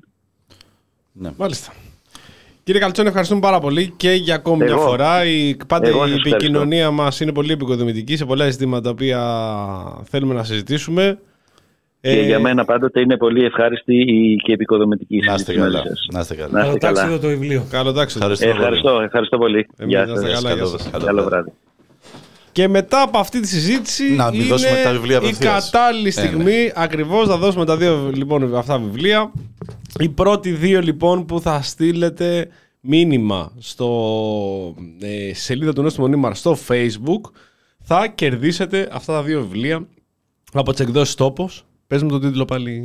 Μπορεί η Ελλάδα εκτός Ευρωπαϊκής Ένωσης; Για να δούμε, μπορεί, θα διαβάσετε οι δύο λοιπόν νικητές και θα μας στείλετε και μήνυμα αν εσείς τελικά αποφασίσετε μπορεί ή δεν μπορεί. Αν μπορείτε. Αν μπο- και αν μπορείτε, μπορείτε κι εσείς, εσείς. ναι. Ε, οπότε στέλνετε μηνύματα, ε, δύο, μηνύ- τα δύο μηνύματα, τη λέξη μπορεί, Όπα. μπορεί, αυτό. Και με ερωτηματικό όμως, μπορεί, μπορεί ερωτηματικό. Άμα δεν είναι ερωτηματικό δεν θα συμμετάσχετε στη... Στο inbox του Νόστιμον Ήμαρ στο facebook. Μπράβο. Ναι, και θα πάρετε τηλέφωνο ε, από αύριο κιόλας Θα- ε, τις εκδόσεις Τόπος. Θα το, πούμε, σε- θα το στείλουμε στο μήνυμα καλύτερα. Εντάξει, εντάξει, Ναι, οκ. ναι. Και θα πάτε κιόλας σε βιβλίο να πάτε αγοράσετε το βιβλίο αυτό. Και να τους πείτε να το αγοράσω, το ανταλλάζω το τώρα. ανταλλάζω με το βιβλίο. Δηλαδή Να, έχει η μια απόδοση, διαδικασία που πρέπει να δώστε μου τα κάνετε. Λεφτά, Ναι. Ε, οπότε δίνουμε αυτά τα δύο βιβλία από τις εκδόσεις τόπος, ε, όπου συμμετάσχει εδώ και ο φίλος μας, ο Δημήτρης Οκούλαλη, μέσα σε όλους αυτούς τους ακαδημαϊκούς και λοιπούς άλλους. Όχι στο chat, ρε παιδιά. Όχι, στο, σαν στο είπαμε. inbox του Νόστιμο Νίμαρ στο facebook. Στο facebook ακριβώς. Στέλνει τη λέξη μπορεί, με ερωτηματικό. Είτε ελληνικό είτε αγγλικό, δεν έχει σημασία, μετράει και τα δύο. Λοιπόν, όποιος δεν έχει παραλάβει βιβλίο από τα προηγούμενα από τις εκδόσεις Αυτορεξή, να στείλει και αυτός μήνυμα. Είτε στο email του site του Νόστιμο Νίμαρ, papagigmail.com, είτε στο inbox του Νόστιμο Νίμαρ στο facebook, να ξέρω τα στοιχεία, να επικοινωνήσουμε και να δούμε τι μπορεί να έχει συμβεί. Μάλιστα. Λοιπόν, ε, μ, κάτι είχα σημειώσει εδώ πέρα που ήθελα να συζητήσουμε. Κάτι ακόμη που είχε μείνει, αλλά δεν μπορώ να το βρω τώρα. Α, λοιπόν, ε, εκτός από αυτό, θέλω να διαβάσω οπωσδήποτε. Αυτό θα σε ενδιαφέρει πάρα πολύ, Δημήτρη. Ε, άρθρο που ανέβηκε στο News Bomb. Είναι από Agro News Bomb αυτό το πράγμα, αυτό το άρθρο που δεν καταλαβαίνω τι είναι αυτό. Οι εργάτες δεν είναι συνέτεροι των παραγωγών για να παίρνουν 50 και 60 ευρώ μονοκάματο. Φεύγει ο Γιάννης Ομπάκος, μετά Εγώ από αυτό αποχωρώ. αγανάκτησε. Συμφωνεί. ε, αποχωρώ, αποχωρώ. Η ταρήφα για τα μεροκάματα ελιάς γράφει 35 ευρώ φέτος, δεν κάνω πίσω παραγωγής. Ζυμό για τα μεροκάματα τη εγκομιδή ελιάς στη Μεσσηνία τις επόμενες ημέρες. Συζητούν οι παραγωγοί σε διάφορες περιοχές Μεσσηνίας προκειμένου, προκειμένου δύο τα προκειμένου, να δουν πώς θα αντιμετωπίσουν καταχρηστικά φαινόμενα σε σχέση με τα μεροκάματα. Φαινόμενα που δεν έλειψαν προηγούμενες χρονιές με την κερδοσκοπία των εργατών σε πολλές περιπτώσεις να βαράει κόκκινο λόγω της ανάγκης των παραγωγών. Δεν σε χάλασε. Τι, εσύ τώρα δεν μαζεύεις ελιές; Τώρα Δεν- πια όχι. Δεν μαζεύεις ελιές, ναι. Είσαι ένας υπάλληλος, ρε παιδί μου, και εσύ, ένας εργαζόμενος. Το υπάλληλος δεν ακούστηκε πολύ. Εντάξει, ρε παιδί μου, έχεις δικιά σου επιχείρηση; Υπάλληλος είσαι. Παλιλάκος. είσαι. Υπαλληλάκος. Ένα Υπαλληλάκος. σκλα, σκλα, σκλαβάκι. Ε, εσύ Δημήτρη Κούλαλη, έχεις καταχρηστικές συμπεριφορές απέναντι στον εργοδότη σου; Κυρίως καταχρηστικές. Ε; Κυρίως Δηλαδή πας και του λες, παιδί μου, εργοδότη μου, Δώσε μου το μισθό μου. να ξέρεις ότι εγώ θα, θα, θα έχεις να αντιμετωπίσεις από μένα καταχρηστικά φαινόμενα Ναι. και σε σχέση με το μεροκάματο και ότι πρέπει να ανεχθείς την κερδοσκοπία μου.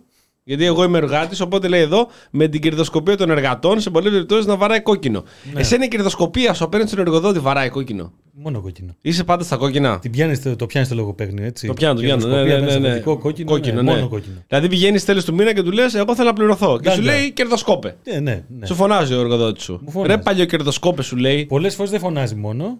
Ναι. Πώ φέρει τίποτα μπράβο. Έχει γίνει σε πολλές περιπτώσεις. Ναι, εντάξει, από κάπου σε υπερβολήσω κιόλας. Δεν Ναι, έγινε εντάξει, κάτι. ναι. Έχει- Αυτό έχει γίνει κι άλλες φορές. Ε, να είναι καλά η Να Μανολάου. ανοίξει πυρ ναι, εναντίον σου. Αλλά αν ανοίξει πυρ εναντίον σου, δεν είναι φυσιολογικό λόγω ότι εσύ έχεις πρώτα απ' όλα ασκήσει καταχρηστικά φαινόμενα πάνω του Σωστό. και είσαι κερδοσκόπος. Δηλαδή, Είμαι. εγώ απέναντι σε ένα κερδοσκόπο Μμ.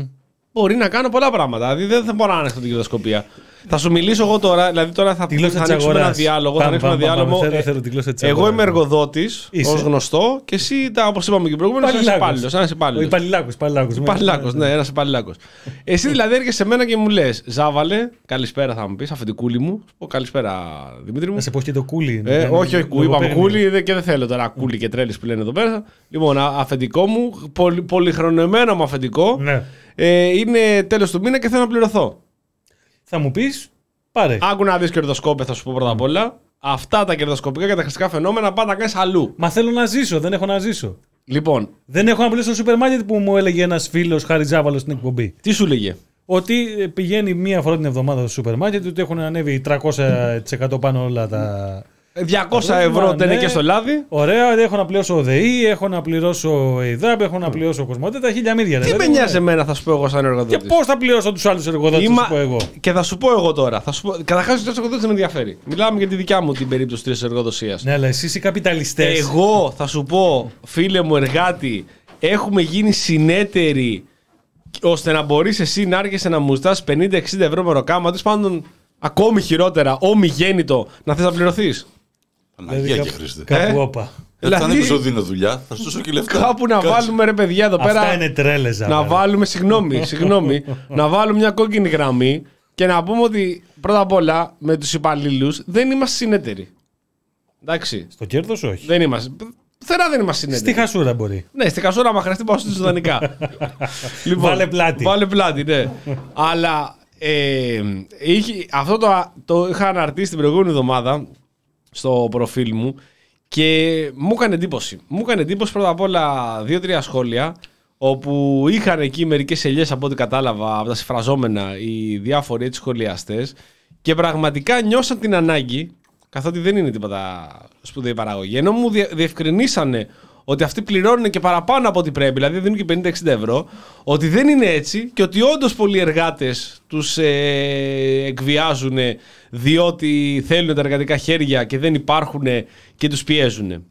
Εν τω μεταξύ, είναι ξεκάθαρο σε αυτή την ανάρτηση και στα μετέπειτα σχόλια τα οποία έκανα ότι δεν απευθύνομαι σε αυτούς. Δηλαδή δεν απευθύνομαι στου ανθρώπου οι οποίοι όντω πληρώνουν 50-60 ευρώ ή του να μην έχουν κάποιο πρόβλημα με τους εργαζόμενους οι οποίοι δουλεύουν για να μαζέψουν τις ελιές. Μιλάμε για αυτούς οι οποίοι θεωρήσαν ότι μπορούν να συντάξουν ένα αντικείμενο, να μιλήσουν για κερδοσκοπία των εργατών και για κατακριστικά φαινόμενα. Όπου παιδιά 35 ευρώ είναι άμα τα θέλετε. Ερώτηση. Ναι. Όση ώρα σε ακούω, έχω πραγματικά στο μυαλό μου ε, λίγο τις ε, πρώτες φράσεις του νέου εργασιακού νομοσχεδίου. Ναι, μιλάει για κατακριστικά φαινόμενα. Ε, μιλάει για καταχρηστικά φαινόμενα και άσκησης ψυχολογικής βίας στην περίπτωση, ε, που, ε, στην περίπτωση της απεργίας Μάλιστα. ε, και σε όσους θα εμποδίσουν τους απεργοσπάστες να πάνε να εργαστούν ε, την, ε, τη μέρα που έχει κηρυχθεί Ναι. η απεργία. Ε, από τη μία λοιπόν η ψυχολογική πίεση ε, στους απεργούς. Από την άλλη καταχρηστικά φαινόμενα ο μισθός. Για ποιο λόγο να δουλεύουμε; Δημήτρη, να σου ρωτήσω κάτι. Ναι, φίλε. Έχεις μπει ποτέ στο- στη λογική του εργοδότη να σκεφτείς και να αναλογιστείς την πίεση την οποία μπορεί να ζει ο εργοδότης; Δηλαδή, εγώ, δηλαδή, σαν εργοδότης, ε, να, να πάω αύριο στον επάνω να του πω: Καλά, εσύ το θες το μηνιατικό σου, οκ, εντάξει. Ναι. Πίστευες ότι θες, παιδί μου. Εντάξει. Ε, εμένα Αυτό με τώρα ο ρωτάς. Χαρδαλιάς. Εμένα με Εντάξει, Ναι, καλά, ναι, καλά. ναι, ναι. Εμένα με ρωτάς την ψυχολογική πίεση την οποία δέχομαι. Όταν θα φύγει και αυτός ο μισθός να πάει στην τσέπη σου. από τη Ναι, δική μου. ναι, παράδειγμα. Και αυτό δεν παράδειγμα. είναι ψυχολογική πίεση. Παιδιά, ακούστε να δείτε. Λοιπόν, εδώ πέρα να μιλήσουμε με τη γλώσσα της αγοράς. Αλήθειες με το Χάρη Ζάβαλο. Αλήθειες, ναι. Ε, δεν γίνεται να είμαστε όλοι ευχαριστημένοι. Δεν γίνεται. Εντάξει, δεν γίνεται να είμαστε όλοι ευχαριστημένοι. Οπότε θα έχουμε σύγκρουση συμφερόντων.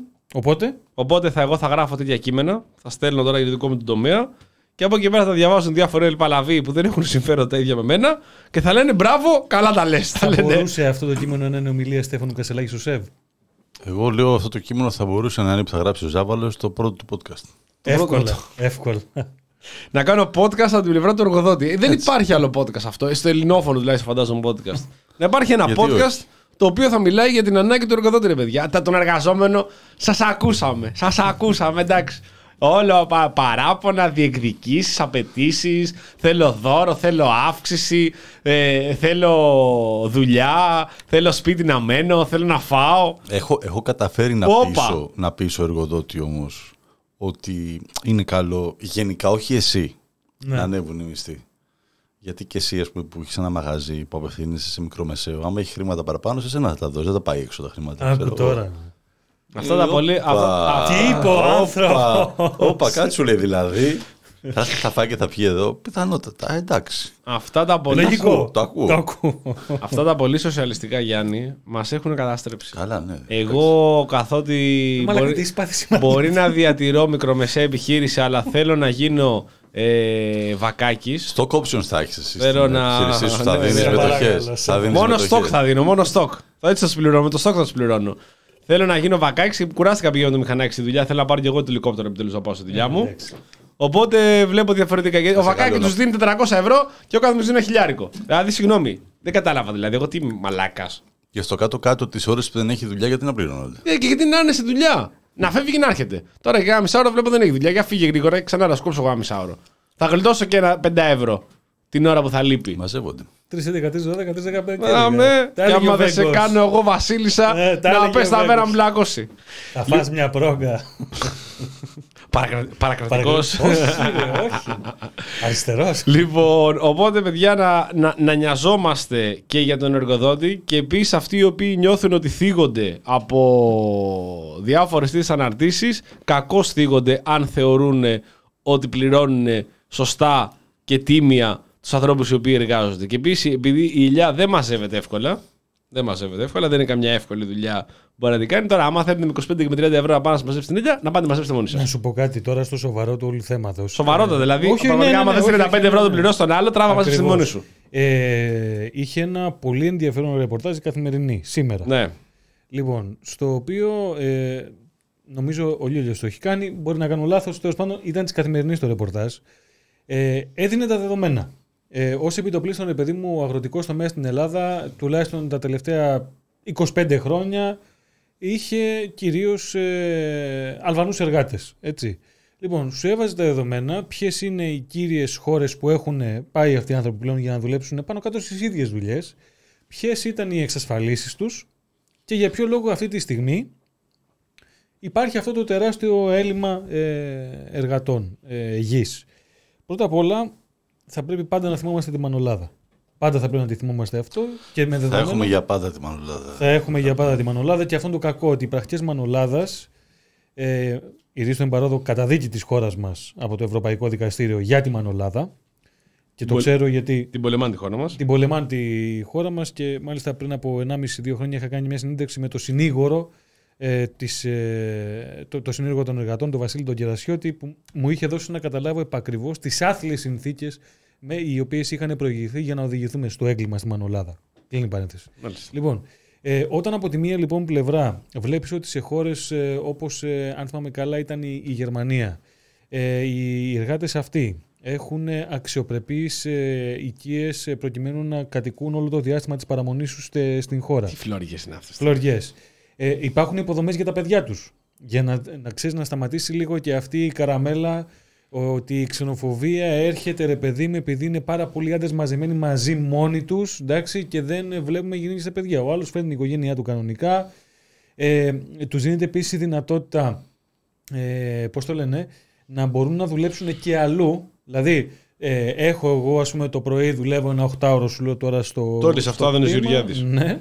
Λοιπόν, και το απόγευμα μπορώ να πάω στο χ εργοστάσιο για να συνεχίσω να, να δουλεύω εκεί. Αυτό δεν μπορούσε. Δεν, μέχρι τώρα δεν ίσχυε στη, στην Ελλάδα. Η συζήτηση που μόλις τώρα άνοιξε για την Ελλάδα και πολλοί από τους ε, παραγωγούς έλεγαν στην καθημερινή ότι δεν θα προλάβουμε τη σοδιά ιδίως ε, της, ε, της ελιάς γιατί όλο αυτό θα πάρει περίπου δύο μήνες για να γίνει είναι να ανοίξουν εργοστάσια, ε, συγγνώμη, παλιά στρατόπεδα να φτιαχτούν προκάτοικίε κοντέινερ και να στεγαστούν εκεί Τέλειο. οι, οι άνθρωποι αυτοί. Ε, εμένα μου κάνει λίγο μια λογική γετοποίηση. Σε... Μέσα από τις, μέσα από τις διακρατικές Ξέρεις τι μου συμφωνίες... θυμίζει εμένα αυτό; Την ιστορία με το Κατάρ. Ναι, Στο 100% δηλαδή υπήρχαν κάποιοι διαμεσολαβητές, διακρατικές συμφωνίες με τις χώρες απευθείας. Εκεί τώρα είναι και πολύ πιο εύκολο το πράγμα. Κατάρ δηλαδή με πόσες χώρες ήταν Μπαγκλαντές. Και εμείς από τον Μπαγκλαντές παίρνουμε, έτσι. Ναι, Μπαγκλαντές είναι διακρατική. Αλλά άμα έρχονται τα καράβια τους πετάξουν. Αλλά τι Ε, γίνεται στην. Ε, γενικότερα, όποιος είναι εδώ και έχει πάρει άδεια παρανομής, ε, πα- παραμονής. Είναι κάτι- έχει, κάτι διάμεσο ναι, αυτό, ναι, ναι. ναι, ναι. ε, άδεια παραμονής, λοιπόν, έχει το, διατηρεί το δικαίωμα της οικογενειακής επανένωσης. Δηλαδή, μπορεί να φέρει εδώ τη γυναίκα του, τη σύζυγό του, τα παιδιά του. Ε, μπορεί προ, προποθέσει και αδέρφια. Το πρόβλημα είναι ότι σε αυτό το, τη διακρατική συμφωνία που είχαμε με την πενταετία, που έχουν τώρα δικαίωμα για πέντε μήνες να εργάζονται, εννέα μήνες εδώ και τρεις μήνες να φεύγουν στο Μπαγκλαντές, απαγορεύεται η οικογενειακή επανένωση εδώ. Μάλιστα. Οπότε το καλύψαμε αυτό. Ε, δεν ξέρω με τι όρους θα, μπο- θα φέρουν πάλι τους ανθρώπους αυτούς. Δεν ξέρω ε, αν, θα, αν οι διακρατικές συμφωνίες αυτές θα έχουν εξασφαλισμένα κάποια εργασιακά δικαιώματα ε, και αν θα προβλέπεται και ένας τρόπος γιατί δεν, αρκού, δεν, ε, δεν είναι αρκετό το να, ένας νόμος να περιγράφει πώς προστατεύεται ο εργαζόμενος πρέπει να υπάρχει και ένας μηχανισμός ελέγχου και διασφάλισης αυτού. Γιατί ειδικά τώρα στα οι εργάτες γης δεν νομίζω ότι ένα πολύ μεγάλο κενό παιδιά που υπάρχει στο κομμάτι αυτών των ανθρώπων και το, εγώ καθαρά μιλάω εμπειρικά και όχι ούτε ρεπορταζιακά ούτε δημοσιογραφικά ούτε με κάποιον άλλον τρόπο είναι ε, η άγνοια που έχουν τα ίδια τα παιδιά αυτά για τα δικαιώματα και το πού απευθύνονται. Ε, και το δυστυχώς πόσο δάγκωμα τρώνε από δικηγόρους. Δηλαδή, ε, μήνα τουλάχιστον μου έχει πει 4-5 φορές εργαζόμενος που είχαμε που τώρα επειδή έκανε άλλαξε τα χαρτιά του, έχει πάει στον Μπαγκλαντές για ένα διάστημα, θα γυρίσει πάλι στη δουλειά. Ε, Τέσσερι-πέντε φορές έχει δώσει 300 σε δικηγόρο για κάποια δουλειά που του είπε δώσ' μου 300 και θα γίνει. Και Δεν είναι τίποτα. δεν έγινε τίποτα. Ε, το ίδιο πράγμα του πάνε, μου είπε μάλλον, ότι του είπε δικηγόρος ότι άμα μου δώσεις 300 ευρώ θα μπορέσω να φέρεις. Τη, θα κάνουμε τα χαρτιά να έρθει η σύζυγος. Και δεν ήρθε. Μα δε- Όχι. Ε, το, μου το είπε ότι του είπε από χαρούμενο, μην τολμήσει να δώσεις λεφτά, του λέω. Θα το ψάξουμε. Μίλησα με δικηγόρους εγώ. Όχι, δεν γίνεται. Άτιμη Μέχρι και με το φάρα. Υπουργείο που ξέρεις ότι έχω κάποιο. Ναι, ναι, ναι. ναι. Πήρε- Όχι, μου λέει μην δώσει φράγκο και να μην ξαναμιλήσει με δικηγόρο. Ε, αυτά τα παιδιά λοιπόν εδώ δεν ξέρω η ΜΚΟ στο εξωτερικό με τα παραδείγματα που είπε ο Δημήτρης πώς δουλεύουν και πόσο κοντά είναι. Ε, και εδώ από ό,τι ξέρω υπάρχουν ΜΚΟ που μπορούν να κάνουν καλά τη δουλειά. Δεν ξέρω όμως γιατί έχουμε αυτό το κενό ανάμεσα στους ανθρώπους αυτούς και στις ΜΚΟ. Δηλαδή η συνεννόηση για να βοηθηθούν να κάνουν ε, όλα τα βήματα που πρέπει. Όταν είχαμε τη μεγάλη έξαρση το, το, 15. το 15 όντως υπήρχαν ΜΚΟ που πήγαιναν, παίρναν κάθε μέρα κάποιες κοπέλες ή κάποια παιδιά, αγόρια τέλος πάντων. Ε, παιδιά να τα πάνε σχολείο, να τα γράψουν σχολείο, στο σχολείο που πρέπει, να είναι μαζί τους κλπ. Τώρα δεν νομίζω ότι υπάρχει χρηματοδότηση για κάτι τέτοιο. Ναι. Γεια σου. Μάλιστα. Λοιπόν, τι είδαμε, τι παρακολουθήσαμε; Τι είδα; Τι είδες, ρε κουλάλι; Τον εξορκιστή. Πήγε σινεμά. Έχω αφήσει τόση ώρα. Πή- Πήγε σινεμά ή το παίζει σοβαρά. Πήγε σινεμά ή το κατέβασες; Όχι, όχι, πήγα σινεμά. πήγες πάντα, σινεμά. πάντα σινεμά. Πάντα, πάντα, πάντα, σινεμά. πάντα, πάντα. Τα Σάββατα είναι πάντα σινεμά. Γιατί το έκανες στον εαυτό σου. Γιατί δεν μπορούσα να χαλάσω χατήρι. Αυτόν το Α, αυτό, αυτό είναι θέμα. και δυναμία Έχει σου. αδυναμίες ο Κούλα. Αυτό είναι και δυναμία σου. σαν Γιατί να άνθρωπος. είμαστε και οι δυο αισθηματίες. Ε, βέβαια. Εγώ δεν τα μπορώ αυτά. Και ως- γιατί φοβάσαι; Ναι, ε, ξεκάθαρα. παλιο, βρε παλιοχέστη. Ξεκάθαρα. Βρε παλιο... Αυτό το πρόβλημα. Και που- βλέπω εφιάλτε μετά. Εννοείται. Έχουμε Εντάξει. γι' αυτά. Και προφανώς είδα εφιάλτη μετά. Ξύπνησα πανικόβλητος. Δηλαδή το πρόβλημα με το εξορκιστή δεν είναι ότι πατάτα η ταινία, είναι ότι εσύ είσαι χέστης. Κοίταξε το πρώτο. Το πρώτο πρώτο. Α το Τώρα πρώτο, δεν αυτό είναι. που είδες, ρε σου λέω, ρε. Είναι Ο μαλακή πιστός. μισή, Εντάξει. εντάξει. Ε, στο πλαίσιο, οκ. Ε, δεν, δεν, δεν. Εγώ ήθελα πάρα πολύ Σκορσέζε. Δηλαδή έλεγα πρέπει να του δώσουμε έτσι την. Ωραία, κάτσε δύο λεπτά και δύο λεπτά με το Ναι. εξορκιστή τώρα. Με το εξορκιστή. Σε ξαναρωτάω. Ήταν πατάτα η ταινία ή εσύ είσαι απλά χέστης; Είναι σημαντικό αυτό, πρέπει να διαχωρίσουμε. δηλαδή, τι από τα δύο πιστεύεις επηρέασε περισσότερο; Όχι, Γιατί η- έχω ακούσει ότι ήταν πατάτα Η ταινία. ταινία εμένα μου άρεσε. Α άρεσε. Εμένα μου άρεσε. Α, Εντάξει. Για, για είσαι όλα... και χέστης και βιτσιόζος. Ναι. Γούσταρε, θέλει να Ναι, πάθεις ναι, ναι, χεστή. ναι. Για, για όλο αυτό που ε, παιδί μου είναι πάνω κάτω αυτές οι ταινίες. Οκ, εγώ θα έλεγα σχετικά καλογυρισμένη ήταν. Δεν Ναι, είναι οκ, κάτι εντάξει. τρομερό. Δεν το έχω δει, απλά έχω διαβάσει κριτικές. Εντάξει, δεν χάνεις και τίποτα Ναι. από τη ζωή σου. Ξαναλέω. Καλά, πολλές ταινίες άμα τι δει. Ναι, ε, ευχάριστα δηλαδή πήγα και το. Ωραία, ωραία. και το ωραία. είδα. Απλά μετά έχεις εφιάλτε. Ναι, ξεκάθαρα. Είδες εσύ να γυρνάει το κεφάλι σου, να κάνει την πάντα πράσινο σε Όχι, μετού, να όχι, ανεβαίνει πάνω στο α, ταβάνι; α, Άλλα είδα και δεν δεν μου Το άρεσαν. διάολο, τον έξω από εδώ. Ναι, δεν δεν- δεν μ' άρεσαν. Ε, Επίσης θέλω να θέσω ένα προβληματισμό. Για τον εξορκιστή. Όχι. Α, εντάξει. για το Σκορτσέζε. Ναι. Το θέτω εδώ ενώπιον σας και ενώπιον των ακροατών. Δεν το έχω δει το τελευταίο να ξέρω. Θες να πάμε μαζί; Πούμε στο- στο Γιάννη, πάμε εδώ να κάνουμε ένα. Και άμα είναι σαν τον Ιρλανδό, πεις να ακούτε όχι, Γιάννη όχι, μετά. όχι, όχι, δεν δεν θα είμαι σαν τον Ιρλανδό. Έχω φύγει. Σας έχω- σας έχω κόψει την κα- σας έχω κόψει την καλημέρα. Τρεις ώρες εισαγωγή ήταν αυτό. το πράγμα. Λοιπόν, Τελείω. όχι, όχι, όχι. Θα το, θα, θα το πούμε συγκεκριμένα. Θα πάμε, Ναι. θα δούμε Και, θα, και βλέπουμε. και βλέπουμε. πάμε και όπου βγει. Είμαστε πλέον διαθέσιμοι για τρίωρες ταινίες. Σοβαρά τώρα. Ναι, εγώ δεν έχω πρόβλημα. Να, κι εγώ. Το ότι εσύ έχεις Είμαστε, πρόβλημα. είμαστε παλιά γενιά εμείς. Το ότι εσύ είσαι. όχι, το μα ότι- και εμένα μου αρέσουν. Όχι, απλά το λέω. Ναι, αλλά δεν είσαι παλιά γενιά. Είσαι και εσύ παλιά γενιά. Καλά. Για άλλο λόγο. Εννοείται ότι είμαι παλιά γενιά. Ε, όχι, εγώ Ναι, μπορώ. υπάρχει πρόβλημα διάσπασης Δεν είναι. προσοχής όσον αφορά την νεολαία γενικότερα και τους ανθρώπους που έχουν μεγαλώσει ε, με τα κινητά, με τα βίντεο, τα γρήγορα κτλ. Σίγουρα δεν μπορούν να δουν δύο ώρες, τρεις ώρες ταινία. Ναι. Δηλαδή αυτό είναι ξεκάθαρο και θέλω εδώ, μια και το ρώτησα αυτό, θα σου απαντήσω με ένα βιωματικό ε, σχολιασμό. Για Όχι, πάμε. πάλι. Λοιπόν, μην μου Τα, λες τα έχει καλύτερα πάλι. είναι αυτά. Μου λες έχει πάλι τα καλύτερα. Καλά, τρελάθουμε. Πήγα να δω το Μενχάιμερ. Μετά. Τρεις ώρες έπος. Ατελείωτο. Φοβερή. Φοβερή Σοσιαλιστικό. ταινία. Φοβερή ταινία. Πάρα πολύ ωραία. Εντάξει, Νόλαν είναι αυτός. Πέρα από την. Συγγνώμη, να, να, και σχωράτε με δηλαδή τώρα και δεν θέλω τώρα. Άμα θέλετε βασικά, κάντε, κάντε σχόλια, δεν έχω πρόβλημα. Με την πατάτα τη μαλακία που λεγόταν Tenet. Προχωράμε. Παιδιά, ήταν, η ταινία ήταν μαλακία. Το Tenet, ξεκάθαρα.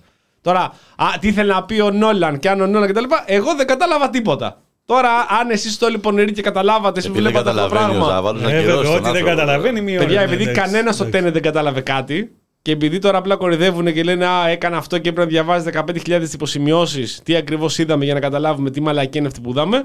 Πάμε λοιπόν για το Oppenheimer. Συγγνώμη, όχι, Παρακαλώ. ο Ιρλανδός δεν είναι καλή ταινία. Διαφωνώ, εμένα μου άρεσε ο Ιρλανδό, αλλά προχωράμε. Εντάξει, δεν Ο πειράζει. Ιρλανδό είναι Ιαπωνικό βασανιστήριο. Λοιπόν, πάμε λοιπόν με Oppenheimer, 3,5 ώρες έπος, ατελείωτο κτλ. Είμαι εγώ λοιπόν, έχω πάει σινεμά. Περίμενε επίτηδες να πάω στο, σε χειμερινό σινεμά. Για, είχα ακούσει ρε παιδί μου ότι πρέπει να ακούσεις ήχους, πρέπει να ακούσεις τη μουσική, να ακούσει τα μπαμ μπουμ και ό,τι άλλο είχε γίνει και τι ανατινάξει, να τα απολαύσεις. Μην πας σε κανένα θερινό ρε παιδί μου που θα Ναι, χάσεις. ναι, που διαχέεται. ο ήχος, Είναι, ναι, είναι μια, είναι μια οπτικοακουστική ρε παιδί μου εμπειρία γενικότερα, η οποία πράγματι ήταν μια πολύ ωραία ταινία, πολύ καλογυρισμένη. Εντάξει, δεν περίμενε όλα από μένα να το ακούσει αυτό, σίγουρα. Οπότε πήγα στο, στο, σε κλειστό κανονικό σινεμά. Πίσω μου ακριβώς ήταν μια σειρά 7 17χρονων, 16χρονων, 18χρονων. Εξ αρχής όταν μπήκα μέσα, μπήκε ο Μπούμερ εκεί μέσα, ο παππούς εκεί πέρα. Εγώ πήγαινα εκεί σιγά σιγά με πόνο και με τράβα και το ισχύο μου. Το ισχύο. Κάθομαι εκεί στην καρέκλα, λέω τα ψηρίκια. Λέω τι στο διάλογο κάνουν αυτά εδώ μέσα; Άντε ρε σπίτια σας, παλιόπαιδα.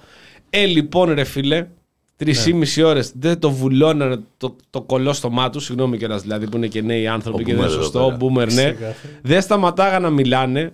Βαράγανε συνέχεια τη ρουφιάνα την καρέκλα, την κλωτσάγανε. Και καταρχάς, το καταλαβαίνω ότι πάει για φιάσκο υπόθεση. Όταν πριν ξεκινήσει, γυρνάνε και λένε Τι ήρθε η Σπάρτα Πράγας. Εντάξει, είναι ξεκάθαρο ότι έχει, έχει γίνει λάθος αίθουσα κατά πάσα πιθανότητα. Αν τέλος πάντων, λες επειδή είσαι και ευδιάθετος άνθρωπος, παιδί μου, και καλοπροαίρετος, ότι να δώσεις μια ευκαιρία στα παιδάκια να δουν ένα καλό σινεμά, να μπορέσουν να μορφωθούν. Δεν καταλάβαν το Χριστό τους. Όχι σαν τον Τέννη που κατάλαβα εγώ. Δεν, καταλα... δεν ξέραν τι βλέπανε, προφανώς.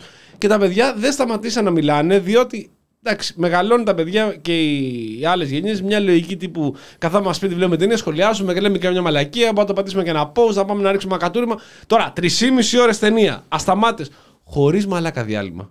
Δεν έκανε διάλειμμα ο γίγαντας, το βγάλε σερή, μονοκόμματο. δηλαδή, με, και εγώ με είχε πιάσει το κατούριμα, άρχισε και ζοριζόμουν λίγο, έκανε κάτι τέτοια. Αλλά δεν χτύπαγα την καρέκλα μπροστά.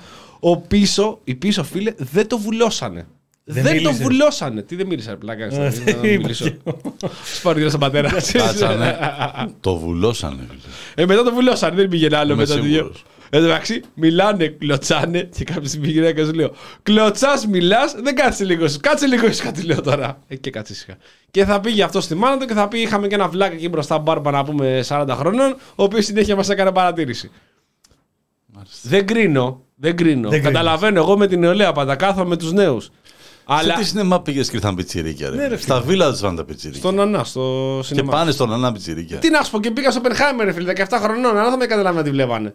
Και εγώ δηλαδή 17 χρονών, δεν το λέω τώρα για τα τωρινά πιτσιρίκια. 17 χρονών να κάτσω στο Πενχάιμερ 3,5 ώρες να βλέπω αυτά τα πράγματα, αυτές τις τρέλες. Να πούμε, όχι, δεν θα καθόμουν. Α, εντάξει, μάλλον είδανε το hype, ρε παιδί μου, της ταινίας. Ε, Πάντως, γενικότερα, ε, έχει αλλάξει ο τρόπος που βλέπουν ταινίες. Αυτό το ξαναλέω. Ε, έχει, έχει αλλάξει ε, μ, η κουλτούρα. Το βλέπω μια ταινία. Το βλέπω αυτό και στο σινεμά γενικότερα. Ναι, και πρόσεξε και οι ταινίες που βγαίνουν, ας πούμε, και ο Ιρλανδός και τώρα αυτή του Σκορσέζε πάλι είναι στη λογική της πλατφόρμας. Έτσι, με άμεση Ναι, οκ, χρημα- οκ. Ναι, ναι. χρηματοδότηση Απλά. αυτό, Ρε παιδί με μου, ό,τι αυτό μπορεί να συνεπάγεται για Ναι. τον τρόπο που έχει δημιουργηθεί και μια ταινία. Ίσως δηλαδή αν ήταν σε ένα μεγάλο χολιγουδιανό παραγωγό. Έτσι, Εκτός από αυτός, εκτός από αυτό, θέλω να πω το εξής, παιδί μου. Θα ήταν και Οκ, πιο μικρή να το έχει μαζέψει Ήμουν με εγώ την δουλειά. boomer, ok και τα λοιπά. Στο σινεμά το βουλώνεις. Δεν μιλάς. Δεν πιάνεις την κουβέντα. Δεν κάθεται να εξηγείς. Δεν μιλάς δυνατά. Βαράνε τώρα πια τα κινητά που δεν τα κλείνει και αυτό, αυτό, κανένας. αυτό, αυτό είναι θέμα. Και το σηκώνει ο άλλος και λέει: Έλα, έλα, ναι, σινεμά είμαι. Δηλαδή, ούτε καν να το κλείσει, ούτε καν να πει: Έλα, σινεμά είμαι. Το σηκώνει, έλα, σινεμά είμαι. Για πες, τι για πες, ρε μαλάκα.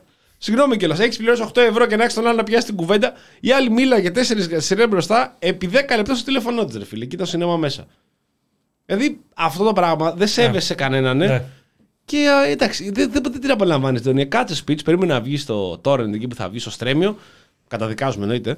Και κάτσε και δες το, να μιλήσεις και με τη μάνα στο τηλέφωνο, να μιλήσεις και με το φίλο στο τηλέφωνο, να σταματήσεις, να, να παραγγείλεις και στο eFood ε, τι- σου ό,τι λέγε, θέλει, ναι. ναι, να περάσεις ωραία. Μην καταπιέσεις τον εαυτό σου και πηγαίνεις σινεμά. Καλά κάνεις και πας σινεμά να ενισχύσεις και Εντάξει, τους... μου απλά ξέρεις είναι η πιο φτηνή λύση να βγεις σε.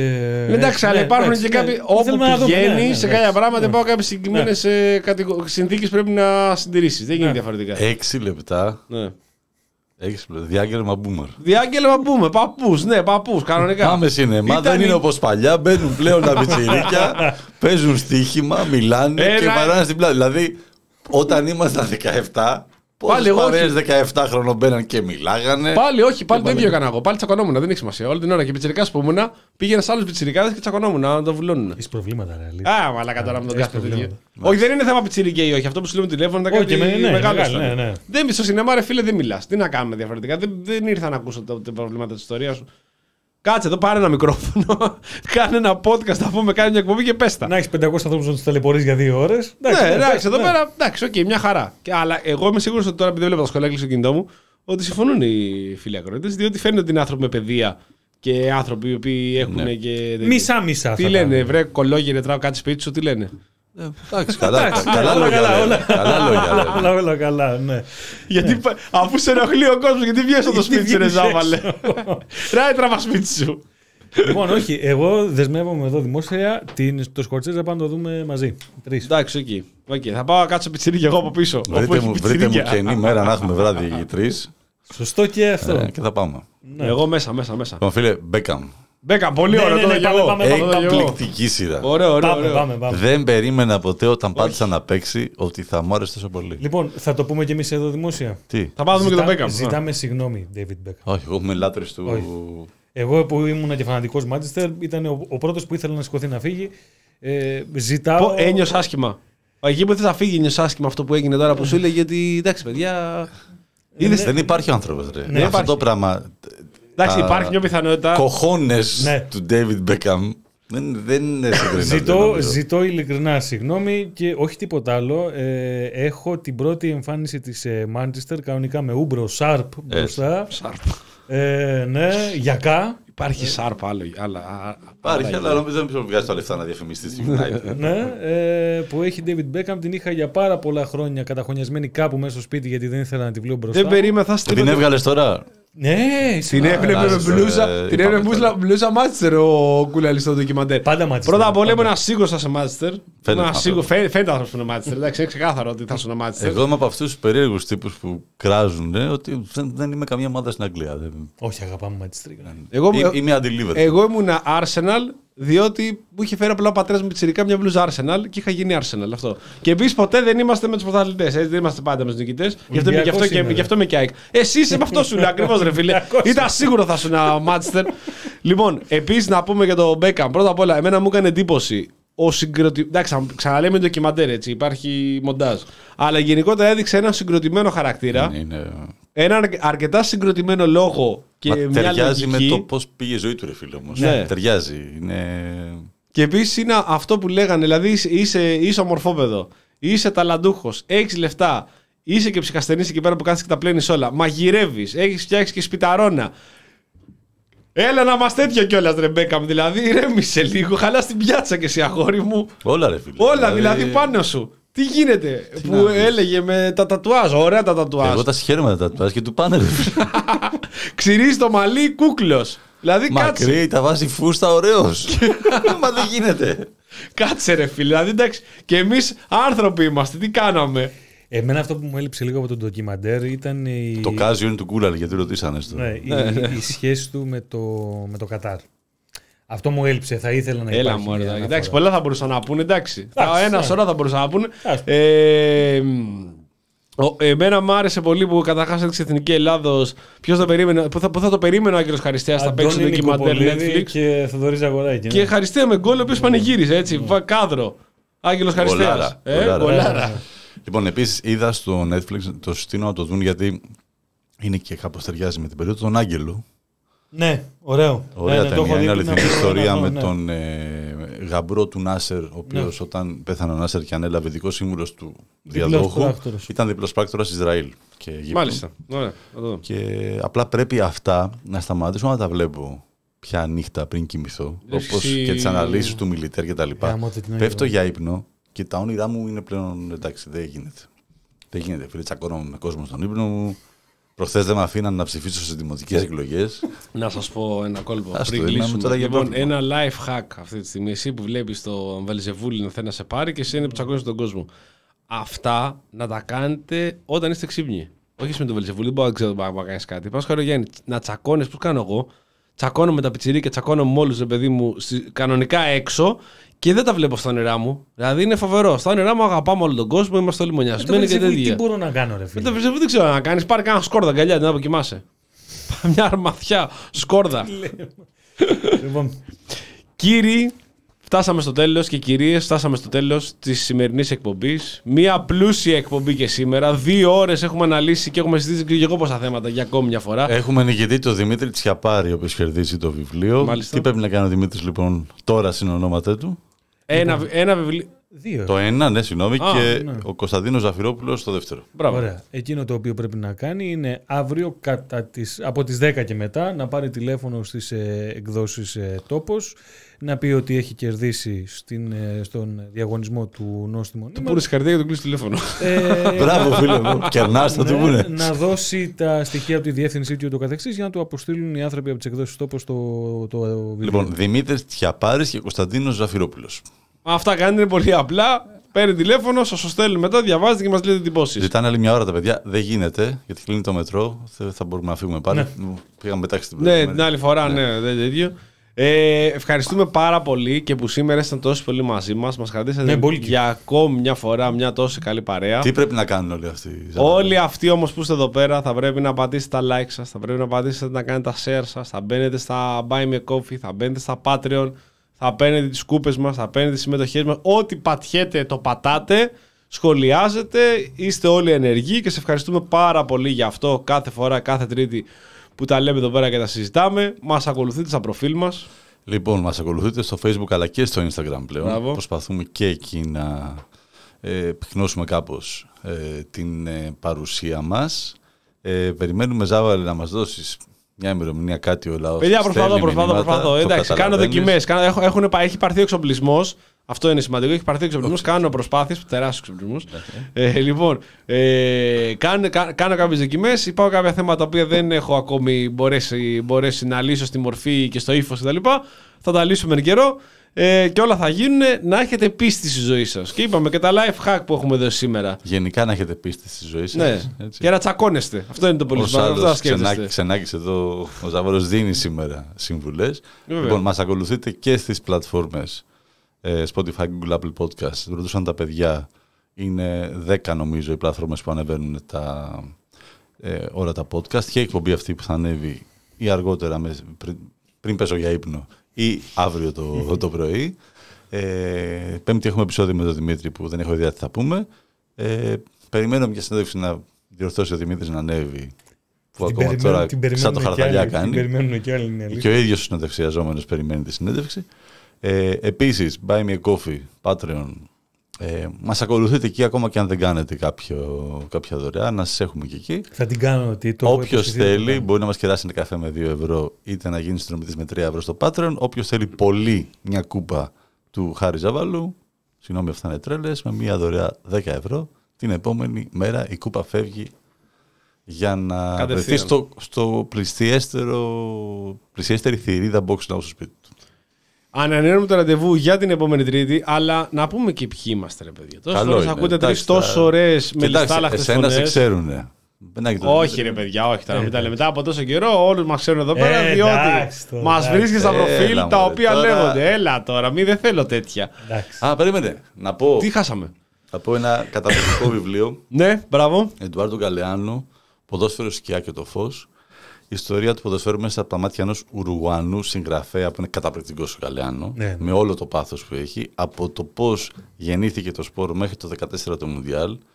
Ε, Κοινωνικές ανισότητες, ταξικά θέματα, μα- οριακά πόλεμο μεταξύ χωρών. Το Αργεντινή-Αγγλία στο ποδόσφαιρο το ίδιο τότε. Οι πλούσιοι με τους φτωχούς, πώς δεν δεχόντουσαν οι πλούσιοι τους φτωχούς στο σπόρο. Καταπληκτικό βιβλίο. Τέλεια. Κατά Μπράβο, το ωραία, το, προτείνω. μου, μου κίνησε ενδιαφέρον. να Το πάρω Και κι εγώ. τώρα, ναι, συγγνώμη, μπορείς να πας για την αποφώνηση. Χάρης Ζάβαλο, λοιπόν, Γιάννης Μπάκος, Καληνύχτα σε όλους, ευχαριστούμε πολύ. Δημήτρης Κουλάλη. Καληνύχτα, ευχαριστούμε για την παρέα. Δεν είχαμε σήμερα Κώστα Βλαχόπουλο την επόμενη εβδομάδα. Καλό βράδυ σε όλους. Καλή συνέχεια. Τα λέμε την επόμενη Τρίτη, κάθε Τρίτη, 9 με 11 στο ραδιόφωνο του The Press Project. Καλή συνέχεια. Ψυχή βαθιά.